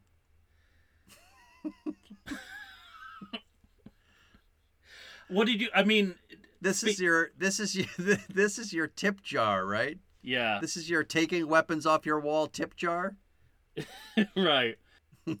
um speaking of ruining some of ruining movies that you like, uh I don't like how they play with the fugitive imagery. Mm-hmm. I don't like this his name is Michael Myers bullshit. Right. First of all, there's no man there's no a manhunt in the movie, so this Right. shouldn't even be leaning into the fugitive, but you got to be a better movie to pull that uh, pull that kind of referencing. At least for me, at least given how highly I think of that movie. I love that movie. I, I love also, that movie. Um so I Go ahead. yeah, I I don't, I don't know where I was going to go. Um Well, this is the part where we're gonna meet the the inmate, Mi- Michael's inmate pal that we Yeah. saw in the first movie. And again, this is one of those things where I, I thought, did they cast him in that movie knowing what a big role he was going to have in this movie? I I mean Not that it matters, I guess, but. And I also. Well, it doesn't matter as much as it should, hmm because the fact that so okay, let's let's just talk about it. It's the elephant in the room, okay? The so this is the beginning of this. Basically, once he picks up the bat, it sets in it Right. sets This is what motion- sets in the mob- motion yeah the mob the mob justice- mentality movie. yeah into into motion okay uh w- and what's kind of interesting about this storyline is that it there is pushback against what the mob are doing in the film Right. it is represented as, as a complic as something that's complicated and ultimately And misguided. at times ugly. Yeah. Yeah. It's, ultimately misguided but and But you're fact- actively the- trying to make yeah. Tommy our hero. Right, but here's but here's the thing. Like I think the the big I mean, obvi- they're following the wrong guy, which is a sign that this isn't necessarily the right thing to be doing, at least within the world of the of the film. Right. But the fact that it is seen to come from a relatable place, and that again and again we're told the reason these people are doing this is due to an external force, which is uh, Joe Biden. Sorry, uh, Michael Myers. um, that is dangerous. Yeah, right. That is a dangerous and irresponsible reason for vigilantism. Because the only reason that applies to both this and what happened in January 6th, the reason this happens is the willingness and readiness of the people involved to take falsehood to go fact. along. Yeah, right. That's it. That's where Yeah. you should draw the line. There, I mean, the fact that you know the, the fact that it, this movie portrays Well, I think the that idea this- that they they've got a point.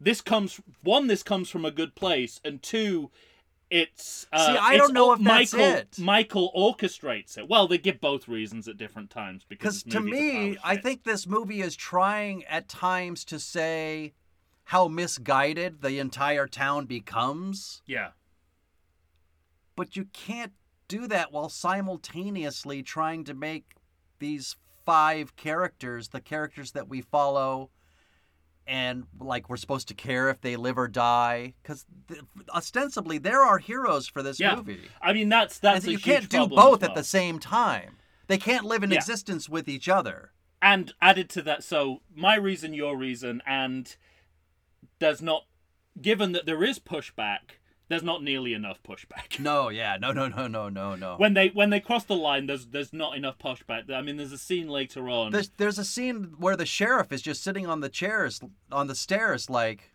my boy, i think we I think, I I'm really grieving how out of hand that got. speaking of the sheriff i think we i think we skipped over the reintroduction of brackett and i the only reason Leigh Brackett Yeah. um and i only wanted to mention it because it's another one of my sitcom moments Mhm. where I have a specific pull. The way he hears the name Michael Myers, um, it's exactly how how uh, in a scene of in a, in an episode of Seinfeld, in a nail salon, Frank Costanza's ex girlfriend Right. reconnects with him. She says, "I remember a guy." It's exactly the same. Yeah, right. like so much it could be a reference. it's Shit. the most sitcom way you could possibly do that reveal. And obvious, I mean, not to say of like how disrespectful it is to that actor who, you know, they've clearly pulled out of a retirement home to do this. hmm It's like, fuck, this is what Yeah. he has to do. This is the level he has to work at. Yeah, right. Exactly. And I I think it's it's interesting like over the course of the film because we said when we did Halloween 2 it's like one of the one of the great and bad things about Halloween 2 is Brackett's there but there's not enough of him. Yeah. Like the where they're going with Brackett is so interesting but they just they can't like Right. it's like you see why they took him out of the movie but you really wish we could have kept with him because it's getting really interesting. So what's worse? and all you know, and all of that is 20 times better than I was gonna say, yeah, than any of this. And we acknowledge that that was an underuse. yeah. So I don't know what you would call this. All right, let's take a break. I need a breather. Because we're gonna start getting into the shit I really hate. Oh, you. I'm really impressed that you can make distinctions. I just don't have those kind of distinctions. Oh man. All right, everyone, we'll be I right guess. back. I guess. I, well, we'll talk about it, but I guess this film does fall away from its own terribleness at some Oh. point. Like it actually becomes. It actually. It. It actually doesn't live up to its own terribleness.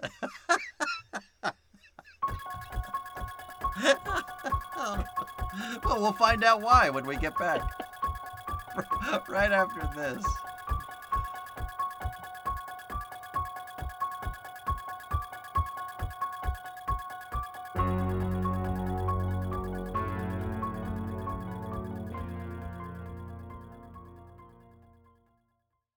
I like to think I know something about beer, but nowadays even I get overwhelmed when confronted by the exhaustive selection of craft beers they have at bars, breweries, and even grocery stores.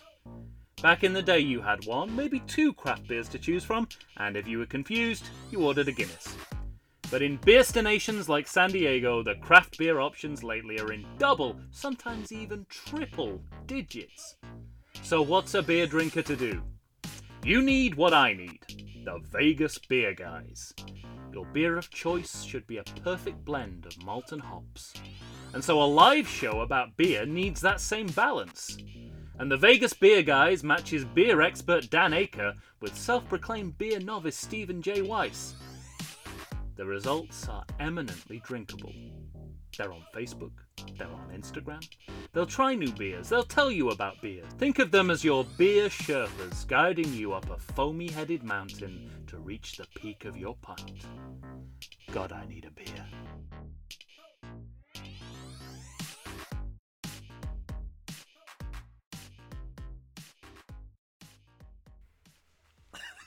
and we're back, ladies and gentlemen. We've had a good burp, and we're ready to finish up with Halloween One kills. us, one of us did. Literally the second we started recording. After having quite a bit of time in between. Right. uh, I think right about now, at least in my notes, I Mm. have now. Now we're back at at Michael's remodeled house. Big John and Little John. Big Oh, John and I Little have. John. More eccentric sitcom-like characters that populate this neighborhood with no boring people. Right. living in it. Exactly. Like every other fucking town in America. And like Mr. Rogers' Neighborhood. yeah, yeah. Everyone's a fucking cartoon character. and this is, you know, the Everyone's a wide-eyed puppet. I wish. Yeah. That would have saved this film. Uh, you know, when when you invent a gay couple with ironic retro tastes hmm as characters, I think you're showing that there's a fine line between making a movie set with a retro obsessed culture and a movie that's just retro obsessed. Okay. Fine. Because later on in the movie, it's made very clear that all this is to get Michael back into a, the kind of house that it would have been in the 60s when he murdered Judith. Again, it's a total reverse engineer. Both these characters and what they've done to the house is all to get us to uh, back to 1960s era Myers house. You think? I Oh, guess. Yeah. I mean, you know. There's no other reason why they're in the movie. This is not an episode of Modern Family. Yeah. Right. I mean, it is. It's an episode of Modern Family gone awry. but the, th- these characters. I don't know. My thoughts were more like you know, uh, if you if you watched episodes of Queer Eye for the Straight Guy, or maybe not helping. I know, I know, Again, shouldn't be in the movie. or those modeled rehome kind of shows, because the the, That's their alibi. the yeah, interior of their house is uh, extremely green, I will say. And I could I could just I I imagined one of those shows where they redo your house and the couple comes back in and goes, "Oh, And we know that they're realtors, right? Because we see them on we see them on the bench. yeah, right." Uh, we see it. We see their um, poster on the bench Yeah. behind some of the characters. Um, We have a little again. We have a callback to Halloween two because we have razor blade. we have razor blades. And again, we th- uh, this is where this is one of those moments in the movie where they think they're being smarter because they're playing the razor blade as a prank. Yeah, But again, I would argue it's more interesting before when it was just a bit of folklore that they crowbarred into the film. hmm like it's more interesting when they do it. That's a really fine line with camp, I think. And I think this Mm. movie, I think this movie uh, aims at, at camp but misses and the misses mark. the mark. Yeah, you're right. I think you're right. and you know, I think it was on an episode with Gawley and Russ. There was a definition give of, given of camp, which was really interesting in relation to Bride of Chucky, which is to to parody and do at the same time, and that's where camp lies. Mm. Yeah, that's And good. in a sense- good. Yeah, I like and the mistake that's made here is we're not doing. We're not like- doing right. We're making it an ironic statement about how this was just, you know, this was just. We all this razor blade in the apple thing was just folklore, like Right, modern right. day folklore. Uh, Halloween two is referencing it as if it really happened, hmm whereas this is saying that you know it's just a ruse. It's never yet this- really happened. It's just a Yeah. story you've heard, and we're gonna play. But then that's that. less in, less interesting in a horror Right, movie. of course. you kind of want those folklorish elements, isn't it? All based on folk. Anyway, Yeah. it's a minor thing. It's a minor quibble. in a haystack full of quibbles. um, Well, and, and I, yeah, th- once again we retell the Myers house story as a ghost story again. Like, is there Mhm. anyone who doesn't know the story by now? they should. Even someone who's only seen this movie? even if it's 40 years later, everyone in this town, I have to imagine, knows the story. Yeah. Well, that given that, But but, you at know, the it's just- very it's been told already in this film. Yes. By Karen, right? I Or is it? well, Anyway. Tommy tells the story. Yes. yes. Karen tells the story. Karen tells Big John and Little John tell the story. There's no ending to who, who, who, who to how many people tell this story. Hawkins tells the story. the sheriff tells the story. God. and every single one of those versions. That bartender you liked, that bartender you liked was telling the story. Don't hold that against me. I thought he was genuine before he was revealed to be part of a massive bit of reverse engineering. Here's the part of this movie that I hate the most. Wow. The teenagers decide to become vigilante with their parents or their friends' parents' friends. No, their friends' parents. Hmm.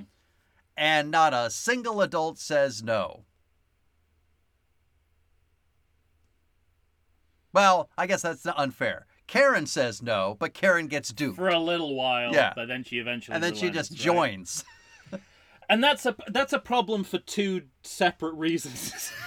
the, the first being that you know, at the end of the last film, which is minutes ago in the mm-hmm. in the timeline of this, she was all over being a vigilante. Yeah, right. Now she suddenly had a crisis of conscience, which doesn't make character sense. The it, actually, it's a it's a straight line if you take out the ending of the last movie of the last movie, but that exists, Right. So we can't. Uh, and then you know she she's the only one who semi stands up to any of the mob. Yeah. Uh, but she But also she's talked around. but also cheating. Well, I'm not. We're not there yet. Let, uh, hang on. First, I want to talk about because I think Tommy gets to the hospital. Uh huh. He has this line: Oh god. "The only way we stop this is if we all come together on this. I need some good people, people not afraid to get their hands dirty. Everyone else needs to go home. Mm. I need some good people." People willing to get their hands dirty? Those are two separate groups of people. Okay? Is that is that is it in the same part? Of and that's how he- I know that this movie thinks they're telling a story about heroes, but doesn't Uh. understand they're telling a story about fucking monsters. Michael him- Myers is the least monstrous person really in is. this film. and the movie doesn't even know it. There's an interesting exactly. movie there if you know it, but it, it it's not. That's Curse of Michael Myers. right, yes. That- that's a rel- That's a success compared to this movie. Oh my god, I hadn't even considered that. But I think That you're makes right. that point relatively effectively. oh, that's great. so I I want to uh also when you put a mob in a montage, you're basically sort of endorsing what they're doing, right? I mean, if you put anything in a montage, you're saying it's a good thing. yeah. Um, um, but this is where we get to uh, um, Lindsay's moment in the spotlight, hmm or, or lack thereof. Yeah. Um, because she's literally out of focus in the bar scene. She doesn't have one close up. Yeah, you're Uh, right. She's a blur. and She's blurrier than the picture of Michael on TV in that scene. And you know, it's it's very clear that the filmmakers have zero faith in her as an actor. Yeah, right. And they're like, let's just let Anthony Michael Hall do all the heavy lifting in this scene. Let's keep her as a background blur. Um, we want the name and the face because she's a le- she's legacy actor character and she's on a popular reality show. Yeah. So we need her, but we don't want to use her more than we have to. This may be the only choice in the movie that the filmmakers are vindicated on. because when it when she gets her moment, Yes. It feels like exactly what it is, the best they could do shooting around her schedule for Real Housewives of Beverly Hills. Yeah, right. Um, and I, I know this for a fact because I was watching. This was back when I watched The Real Housewives of Beverly Hills. And I remember the episodes where she went out of town and then came back for the weekend to fabricate a fight with Lisa Vanderpump. And then went back to filming Halloween Kills. So I've seen the Rosencrantz and Guildenstern are dead version. Version this of it. Yeah. and it all fits. It fits together like a jigsaw piece. But I mean, her acting's terrible. You know, she's she hasn't. The truth is, she hasn't kept up any significant acting. No, yeah, right. She was a kid, so she's probably not gonna be good, and she's not, And she's not. And she's not. It's as reality show level as you might expect it to be. It's not like she's Lisa Rinna or Heather Dubrow. She's not even Heather Dubrow. um. Also, I have questions. I'm revealing way too much about yeah, my you, you, tastes. you, you have let you have let you have opened a window into your viewing habits that I didn't even know. that I I am dumbfounded. I thought you would be. I was hoping. I was hoping you would be. Um, and uh, this is, but this is actually one of the scenes where I thought, uh, like when Michael is pursuing Lindsay through the the wooded part of the playground. Yes, right. Um, I've just thought about They're in That a park. Sense. Yeah. Um, I was like, okay, it's basic, basic suspense, but it's okay. And I guess it would be okay if there wasn't any place but one place where she would be hiding. Well, okay, that's what I mean by basic. Like it's it's no, you know, it's But nothing to write home about, but but I have this, this problem. Is, this is what you might have, you know, suspense. That's what Yes. Halloween is. Yeah. I'm reaching here. But then they cut away to Laurie in the hospital room, and I'm like, well, you. The first rule of suspense: don't cut Don't away cut from away the from it. fucking thing. then they come back to it. So they they leave it. Then Yeah. Michael, so she's hiding bu- uh, underneath the roots of a tree by the stream. Yes. Michael, Fuck you! You couldn't draw a map of Haddonfield if you tried. I know, right? nothing is near nothing. But but Michael stands at the edge and is sort of looking around, trying to find Lindsay, and decides, ah, she must have gone over the bridge. She is sitting there, trying her best to look as terrified as possible. And Michael, we hear the the the Knowing she has to go back to go back to Beverly Hills in like 20 in minutes. 20 minutes. But we hear the deep, res- resonating footsteps of Michael walking across the bridge and out of her life. Hmm. Now, by the way, Michael is killed. The the nurse killed the doctor, killed Oh, well, Marion. that's well, well, that's. I mean, that's hugely offensive because she like the best they can come up with for uh for Marion is a and Nancy Stevens particularly Yeah. is an old lady wig joke right.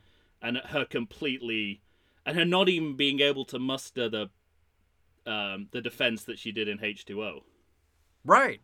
and she's killed off indiscriminately this legacy character played by a legacy actor amongst these extras we couldn't care less about like as Right. if they're the same thing they're not one was in halloween 1 2 By H2O. definition. the others the others are a couple of guys we saw for 60 seconds in, In the last film, who have yet to develop a character that we can conceive of or care about. anyway i'll care about And they also do her the disservice by having her look and act dumb. And again, being a woman who has a gun but is too frightened Exactly. to do anything other than shoot it when she doesn't need to. and that's like explicitly saying And but again, it's a cheat. H, H, yeah well it's a cheat it's also it's a like, cheat because they just You've want got the a model line here, which is the opening scene of H2O. Yeah. About how you make this character work. work. And you're but it's a ignoring it. it's all a cheat to get to the line. This is for Dr. Loomis. Click. Ugh. No, no, no bullets left. You know, that guy who looks like he's wearing a mask. yeah. Fucking hell. And but oh. when Tom, so listen, they're all dead in or near the car. Lindsay's over past the playground. Hmm. Some of the uh, all the kids are dead. When The other kids are dead, yeah. so when This- Tommy this- when Tommy shows up, this is what is these really movies love to kill kids. This is in like- a way yeah, that I know. It's almost it's, it's almost, pedophilic. It, it, it is. It, it is. It is almost a crime in and of itself. I mean, I'm way more sensitive to that since I've become a dad. But I I think even before I was a dad, I would have had a problem with this because It's ridiculous. Kids are not that disposable, even in horror movies. Right. Not usually.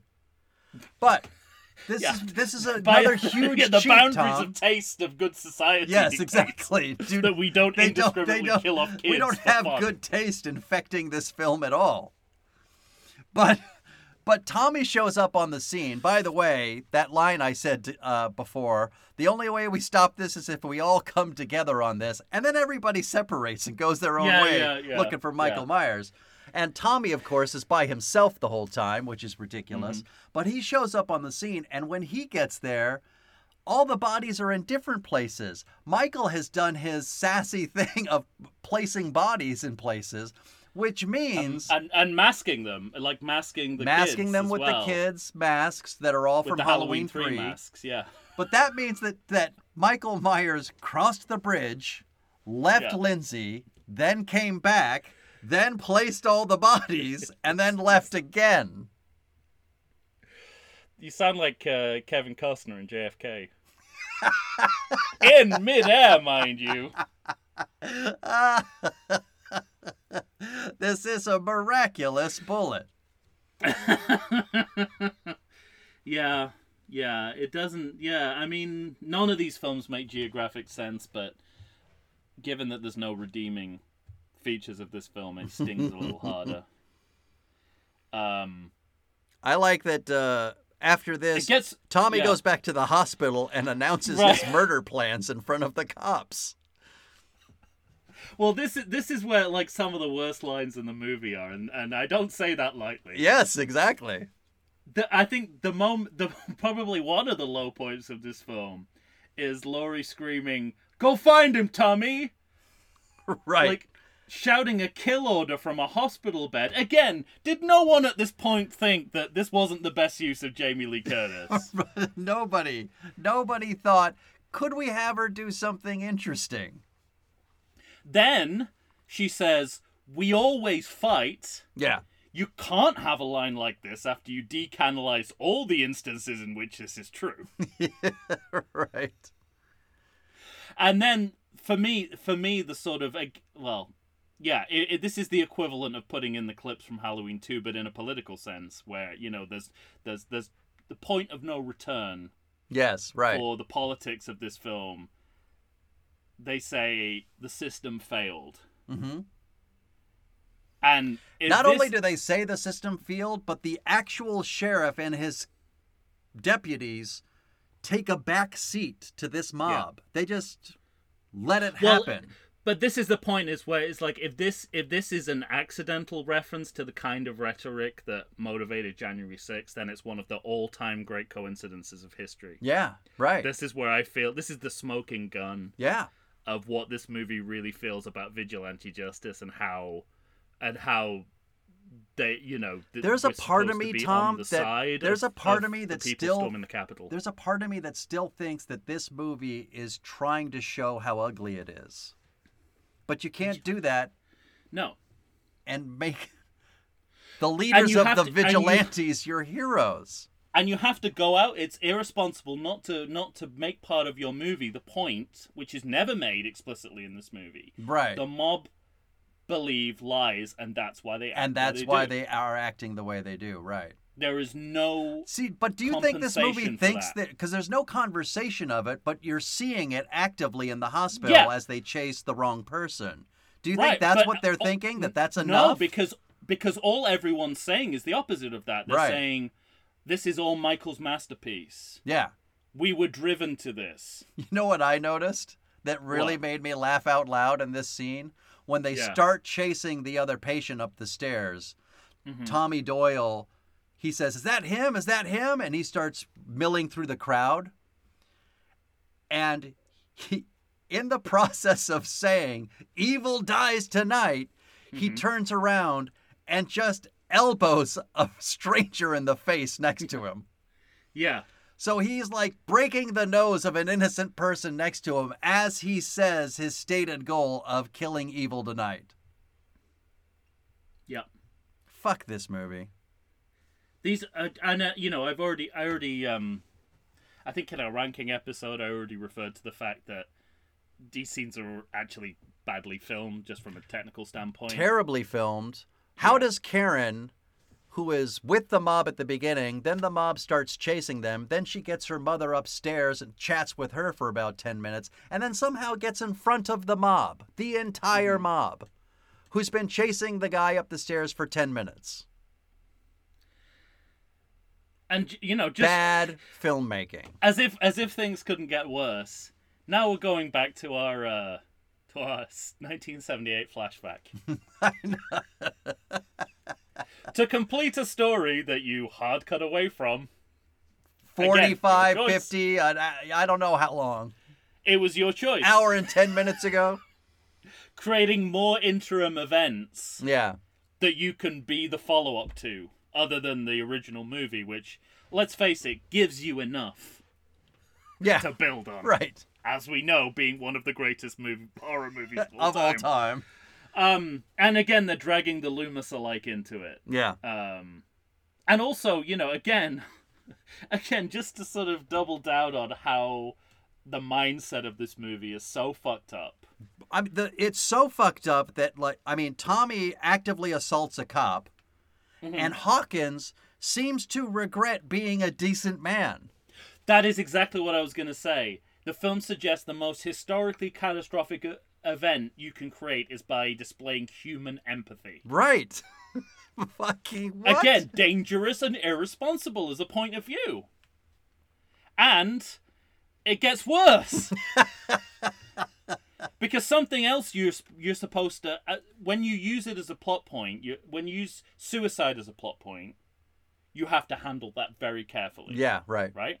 And this movie makes two different mistakes in handling suicide, hmm making it too romantic and making it too sensational. Yes. This movie does both. It treats it in the slow motion, you know, fall of angels. Yes, right. Which is which, you know, you talk to any like anti-suicide charity, be like, this fuck, this tells This is people that this is actively dangerous. yeah, this tells people that it's going to be a beautiful thing, and Yeah. it's not. And then it shows it as pure gore and splat, Right. as splatter, and you're just like, oh, so you have no respect for it in any way, like you have no respect for this Right. plot point. That once again, you Your choice. told you this guy had to jump off a building. You wrote it. Yeah. Um, and then uh, we're supposed to feel sorry for this mentally ill man we've been routinely mocking for the past two movies. Mm-hmm. Thanks, thanks, Halloween Kills. and it get, like I've got more lines here. I like, would I would this- believe you when you told me, "Oh, isn't this a terrible thing?" If you hadn't created a terrible thing. yeah. Again, like the you know the apologies here are laid large. What he what it's about what he's done to this town. He's turning us into monsters. No, you're monsters. Yeah, you're just bad. You're just terrible, you chose, terrible You people. chose to be monsters. That is what this movie doesn't understand, and maybe it didn't understand the gravity of that when it was made, Right. but it should now. It definitely should now. There should be an apology issued. Compensation for the uh, for the for the security guard that died at January 6th. For this piece of propaganda made about it. Um. Oh, So now, oh, there's. I'll tell you something. Another line they're desperate to, you know, uh, to to paraphrase Mean Girls. Stop trying to make this happen. he creeps. He kills. He goes home. This is based on one single instance of this happening. Right. Okay, once again, they're talking about movies that don't exist anymore when they say this. Well, but they're also trying to reference what they wedged in at the beginning of this movie. Exactly. Yeah, Yeah. yeah. You had you, they had to sort of they had they had to make a Halloween sequel. Yeah.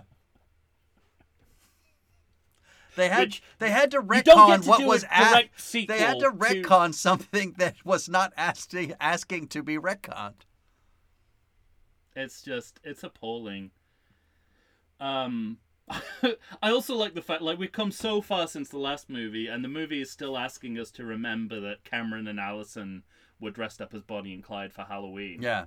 Because you know they enter the house with their guns and you're like oh yeah that's i mean if you watch it back to back with us but Yeah. if you're not if it's like years apart you're like who the fuck remembers Who, yeah, right. um But I didn't. I, I honestly didn't remember. And when I saw when I saw this and he was dressed as a woman, I was like, I didn't even put it together then. But so I get well. So this is the part where Lonnie does his detective work, like you said. What what he he he creeps, he kills, he goes home.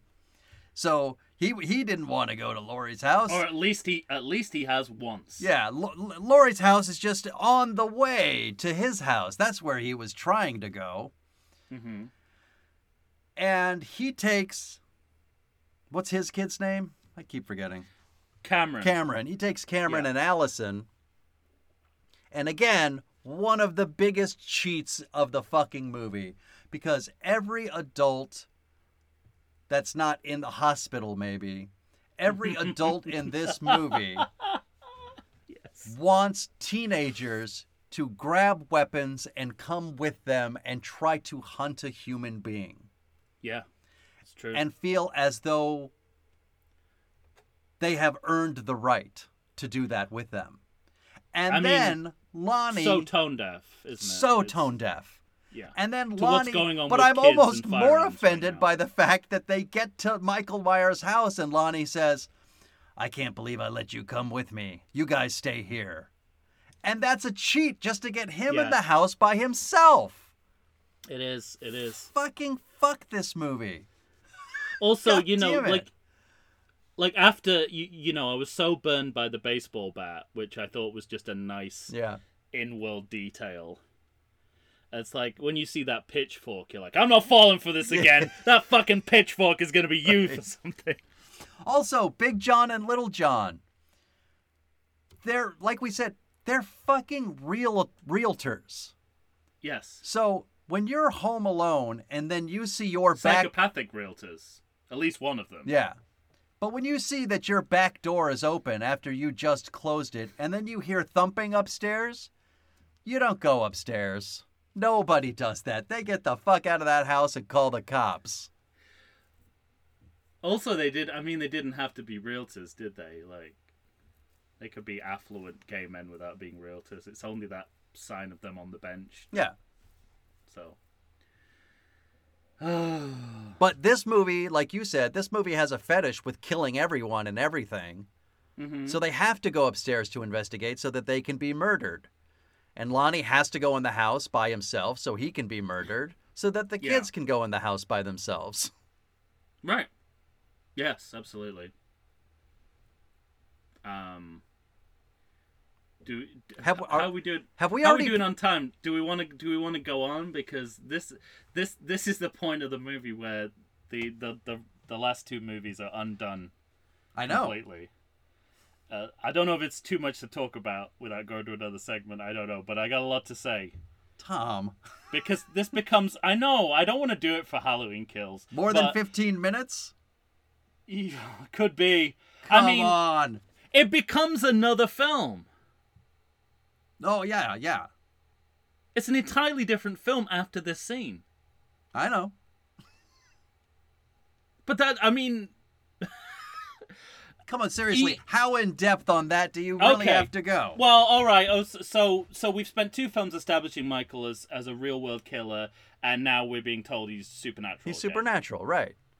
Um, I mean, not to mention that it's another Michael trap.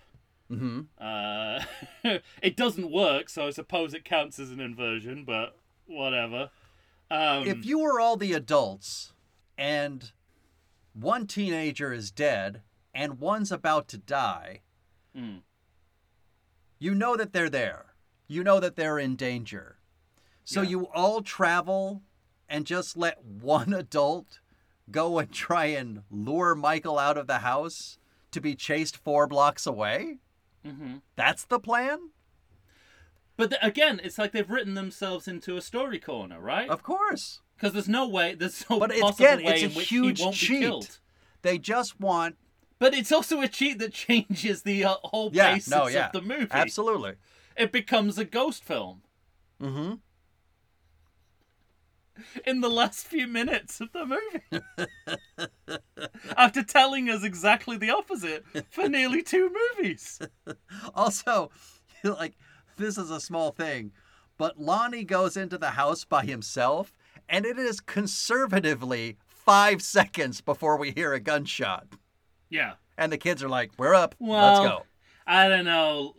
Given the, I, I, I think that that that fits the Lon, Lonnie we know.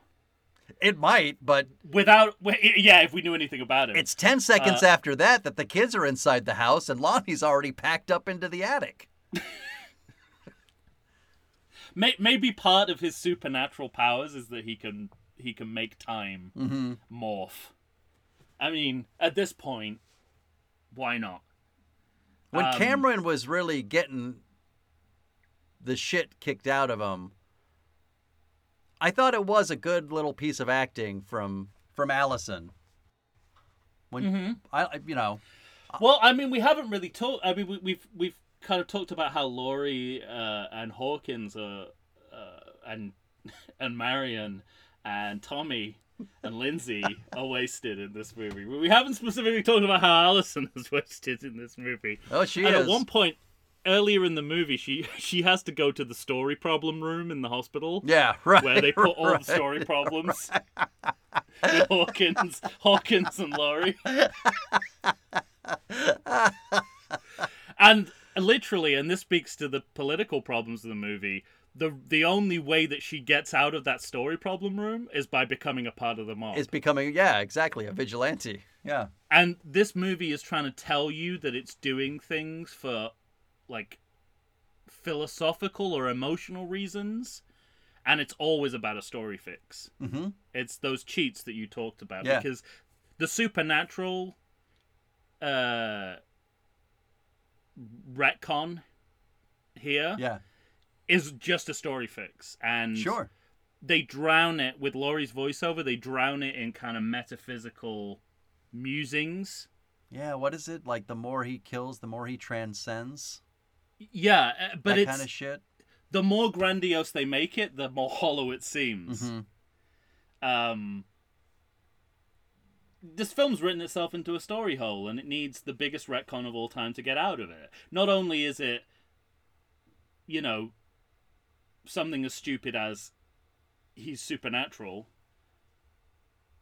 it's old news we've done this before with michael myers so many times Mhm. So I don't mind the sa- super. I don't mind really the supernatural. I've never minded the supernatural element of Michael Myers because I. no i don't mind it i don't mind it if you're building to that and if if you want to if you want to make it the basis of your film but don't No, don't but spend two yeah, movies exactly. convincing me he exists in the real world and then pull the carpet out like Yeah. that literally pull the carpet out um And also, like the entire scene is a cheat because they're filming so much of it in close up, yeah so that you can't you can't as an audience member see that there's no way these 30 adults would fail in killing this man. Even if he was supernatural, they could probably still get his head off his body right and then burn it immediately. hmm But like you said, they have to. I don't know. I really think that there's a part of these filmmakers that thought that they were trying to show the audience the folly of vigilantism. And if that's the case, they had so missed the mark. yeah yeah uh, That yeah It's i don't even think it's that lofty that they i could don't even think possibly think that. i think it's just another form of cheating Yeah, yeah. um it's uh, and all you know and just technically bad filmmaking i mean this is all done in voiceover Mm-hmm. you know like the end of conquest of the planet of the apes you know it's a totally Yeah. it, it feels like a reshot rewritten ending i don't know if it was i don't know if they were heading towards this and then they they took a u-turn or they just didn't know how else to to do it Yeah. but it looks tacked up the voiceover from jamie lee curtis looks tacked on Looks- seems tacked Well, and sounds terrible. And sounds terrible. And and they're trying is- you know they're trying to give you this moment in which i don't know what they're trying to do with tommy with his wide-eyed no, again a total waste of good acting but like wide-eyed close-up side shot of his face like he's realizing the mistakes that he just made that everything he did just eh, you know effectively ended his own life and the lives of the people he cared about well, they got to do. It I mean, seems they- like they're I- trying to give him this emotional, an Yeah. emotional moment that the movie Right. has not earned. No, they they you know they know they don't want him in the next film, so they, they Right. gotta get they gotta get rid But of then we're back it- at Michael's house making more inexplicable choices. There's no reason for Karen to go upstairs in the house that all these people were just murdered in to pensively look com- out the window so that she can be psycho murdered. she's also comfortable with vigilantism again, Yeah. which we knew at the beginning of the film. Thought we had changed our minds about in the middle of the film Yeah, and now have gone back to in the at the end of the film. exactly. But Um, you know, how Michael gets back to the house without anybody seeing him. All the cops are there. We're getting her daughter into an ambulance. Like her daughter has been attacked. What what possesses her to go upstairs and pensively look out the window? Nothing. The movie just needs her to die. So it's Yeah. literally the most unearned kill mhm. in the entire two movies we've seen up to this point. And then on top of it, they are blatantly doing the shower scene from Psycho. Hmm. Like, just stop. Stop referencing. Stop taking things from other movies. Just stop. yeah. Be your own fucking movie. For 30 seconds, even. and you know the the other i guess the other cheat of this is it's not just about it's just not about they got themselves into a story hole they need to end the movie they need to end the movie in a way that opens for a possibility of another film Yeah. because they have self-advertised this as a trilogy Right. and so it's totally inorganic setup to a Oh, yeah. future movie Absolutely. um, which is gonna lumber Halloween ends, however it turns out, with a lot of hard work to do. It's going to that it saddle it with it saddles it with a bunch of shit, that's for sure. Yeah. Um. So We're going to see a lot of picture frames, I'll tell you that much. it's gonna be a lot of looking looking at photographs of people. I agree.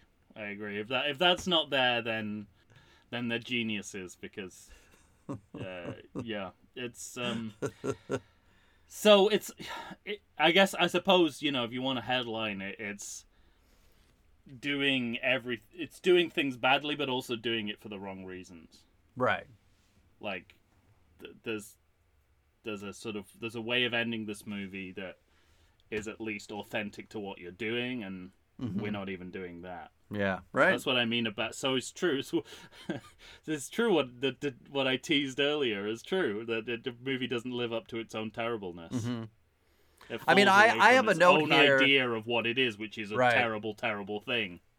I I have a note here that there was a point in this watching of this movie where I started actively rooting for Michael Myers because I hated the townspeople so much.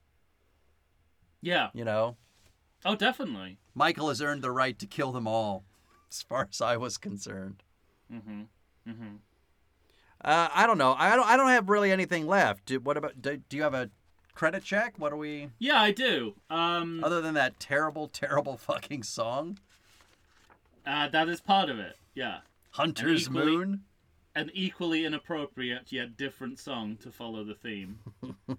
uh, so the movie's doubled down on that from two Halloween 2018, except you know it's not written by Jamie Lee Curtis. It doesn't even have that going for it. right. Um, now I, I teased this in the last episode. Construction coordinator Tom Jones Jr., Yes. whose name I picked out because it's Tom Jones Jr. is is the body of Loomis. How strange Oh man. that it should be a man whose name I who I like lighted on completely by accident. Accident. And then I come to do this movie and I'm like, this is our Dr. Loomis. That's the guy inside the mask. That's fantastic. So, uh, like, they, they were trying to. I On think they were behalf of trying the to- filmmakers, we'd like to apologize to you. yeah, You shouldn't have been made to do this.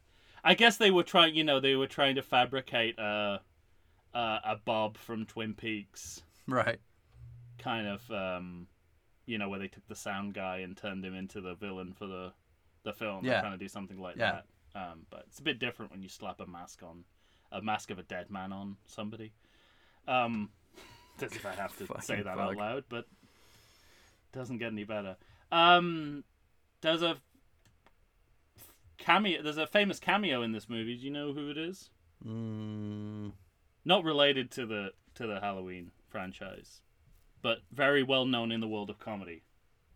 no, I don't think I do. Bob Odenkirk is in this film. Oh, I did know this. Yeah. Um, shoot, who? Uh, In the well, in news footage, he's he's the face of a kid. Yes, right? he's the face of the kid. Yeah, They put a the, like a like a high school photo of Bob Odenkirk. that's in right. As a char- character called Bob. So that's uh You're right. Yeah. that's an, an elaborate cameo, but one which I, I feel was worth their time, unlike anything else in this film. um, and finally, just the name, Donald. Open open parentheses Trey close parentheses Crumpler the third as the gang the gang boss. Donald Trey Crumpler the third, and I have so many questions about this name, about his nickname, and his antecedent- antecedents.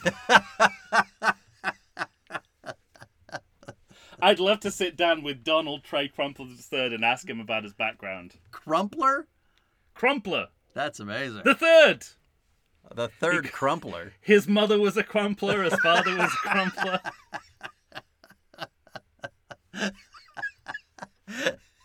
His grandfather was a crumpler.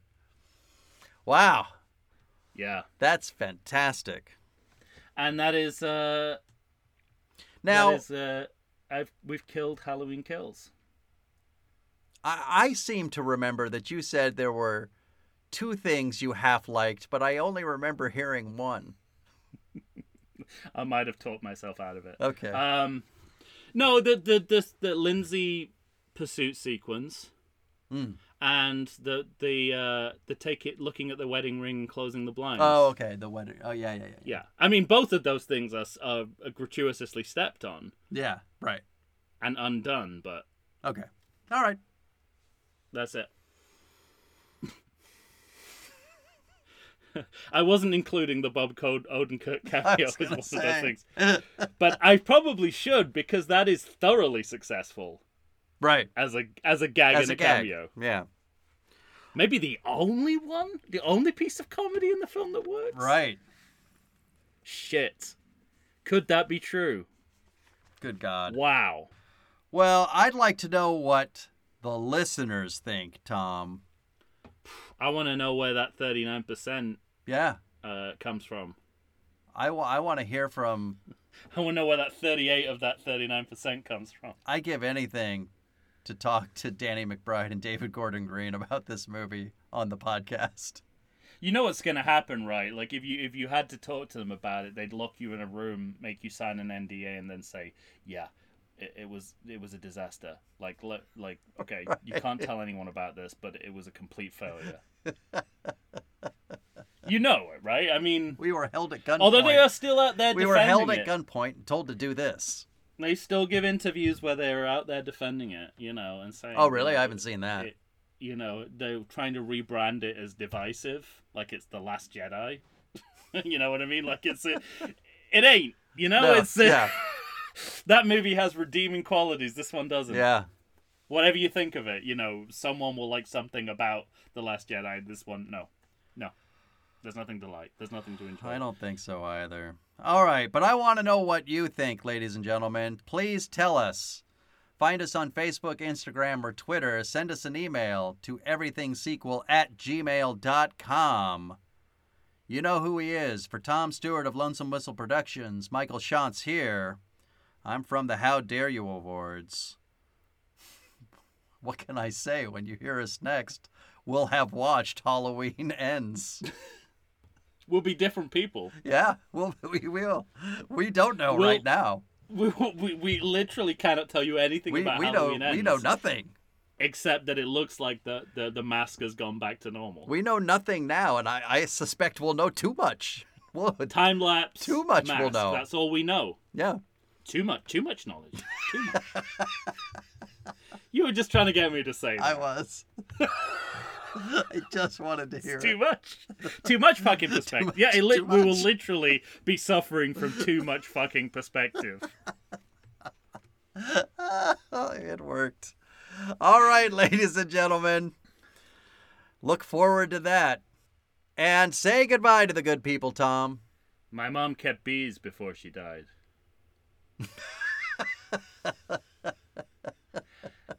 At some point in this film, it really feels like we're just killing time with I these know. people before they are killed. Yeah. And that and this line is one of those moments. oh, It's like man. you couldn't this like this is what you are reduced to saying. right? Every actor should have should have started every scene by saying, "Really?" All right. All right, take care everyone. Thank you.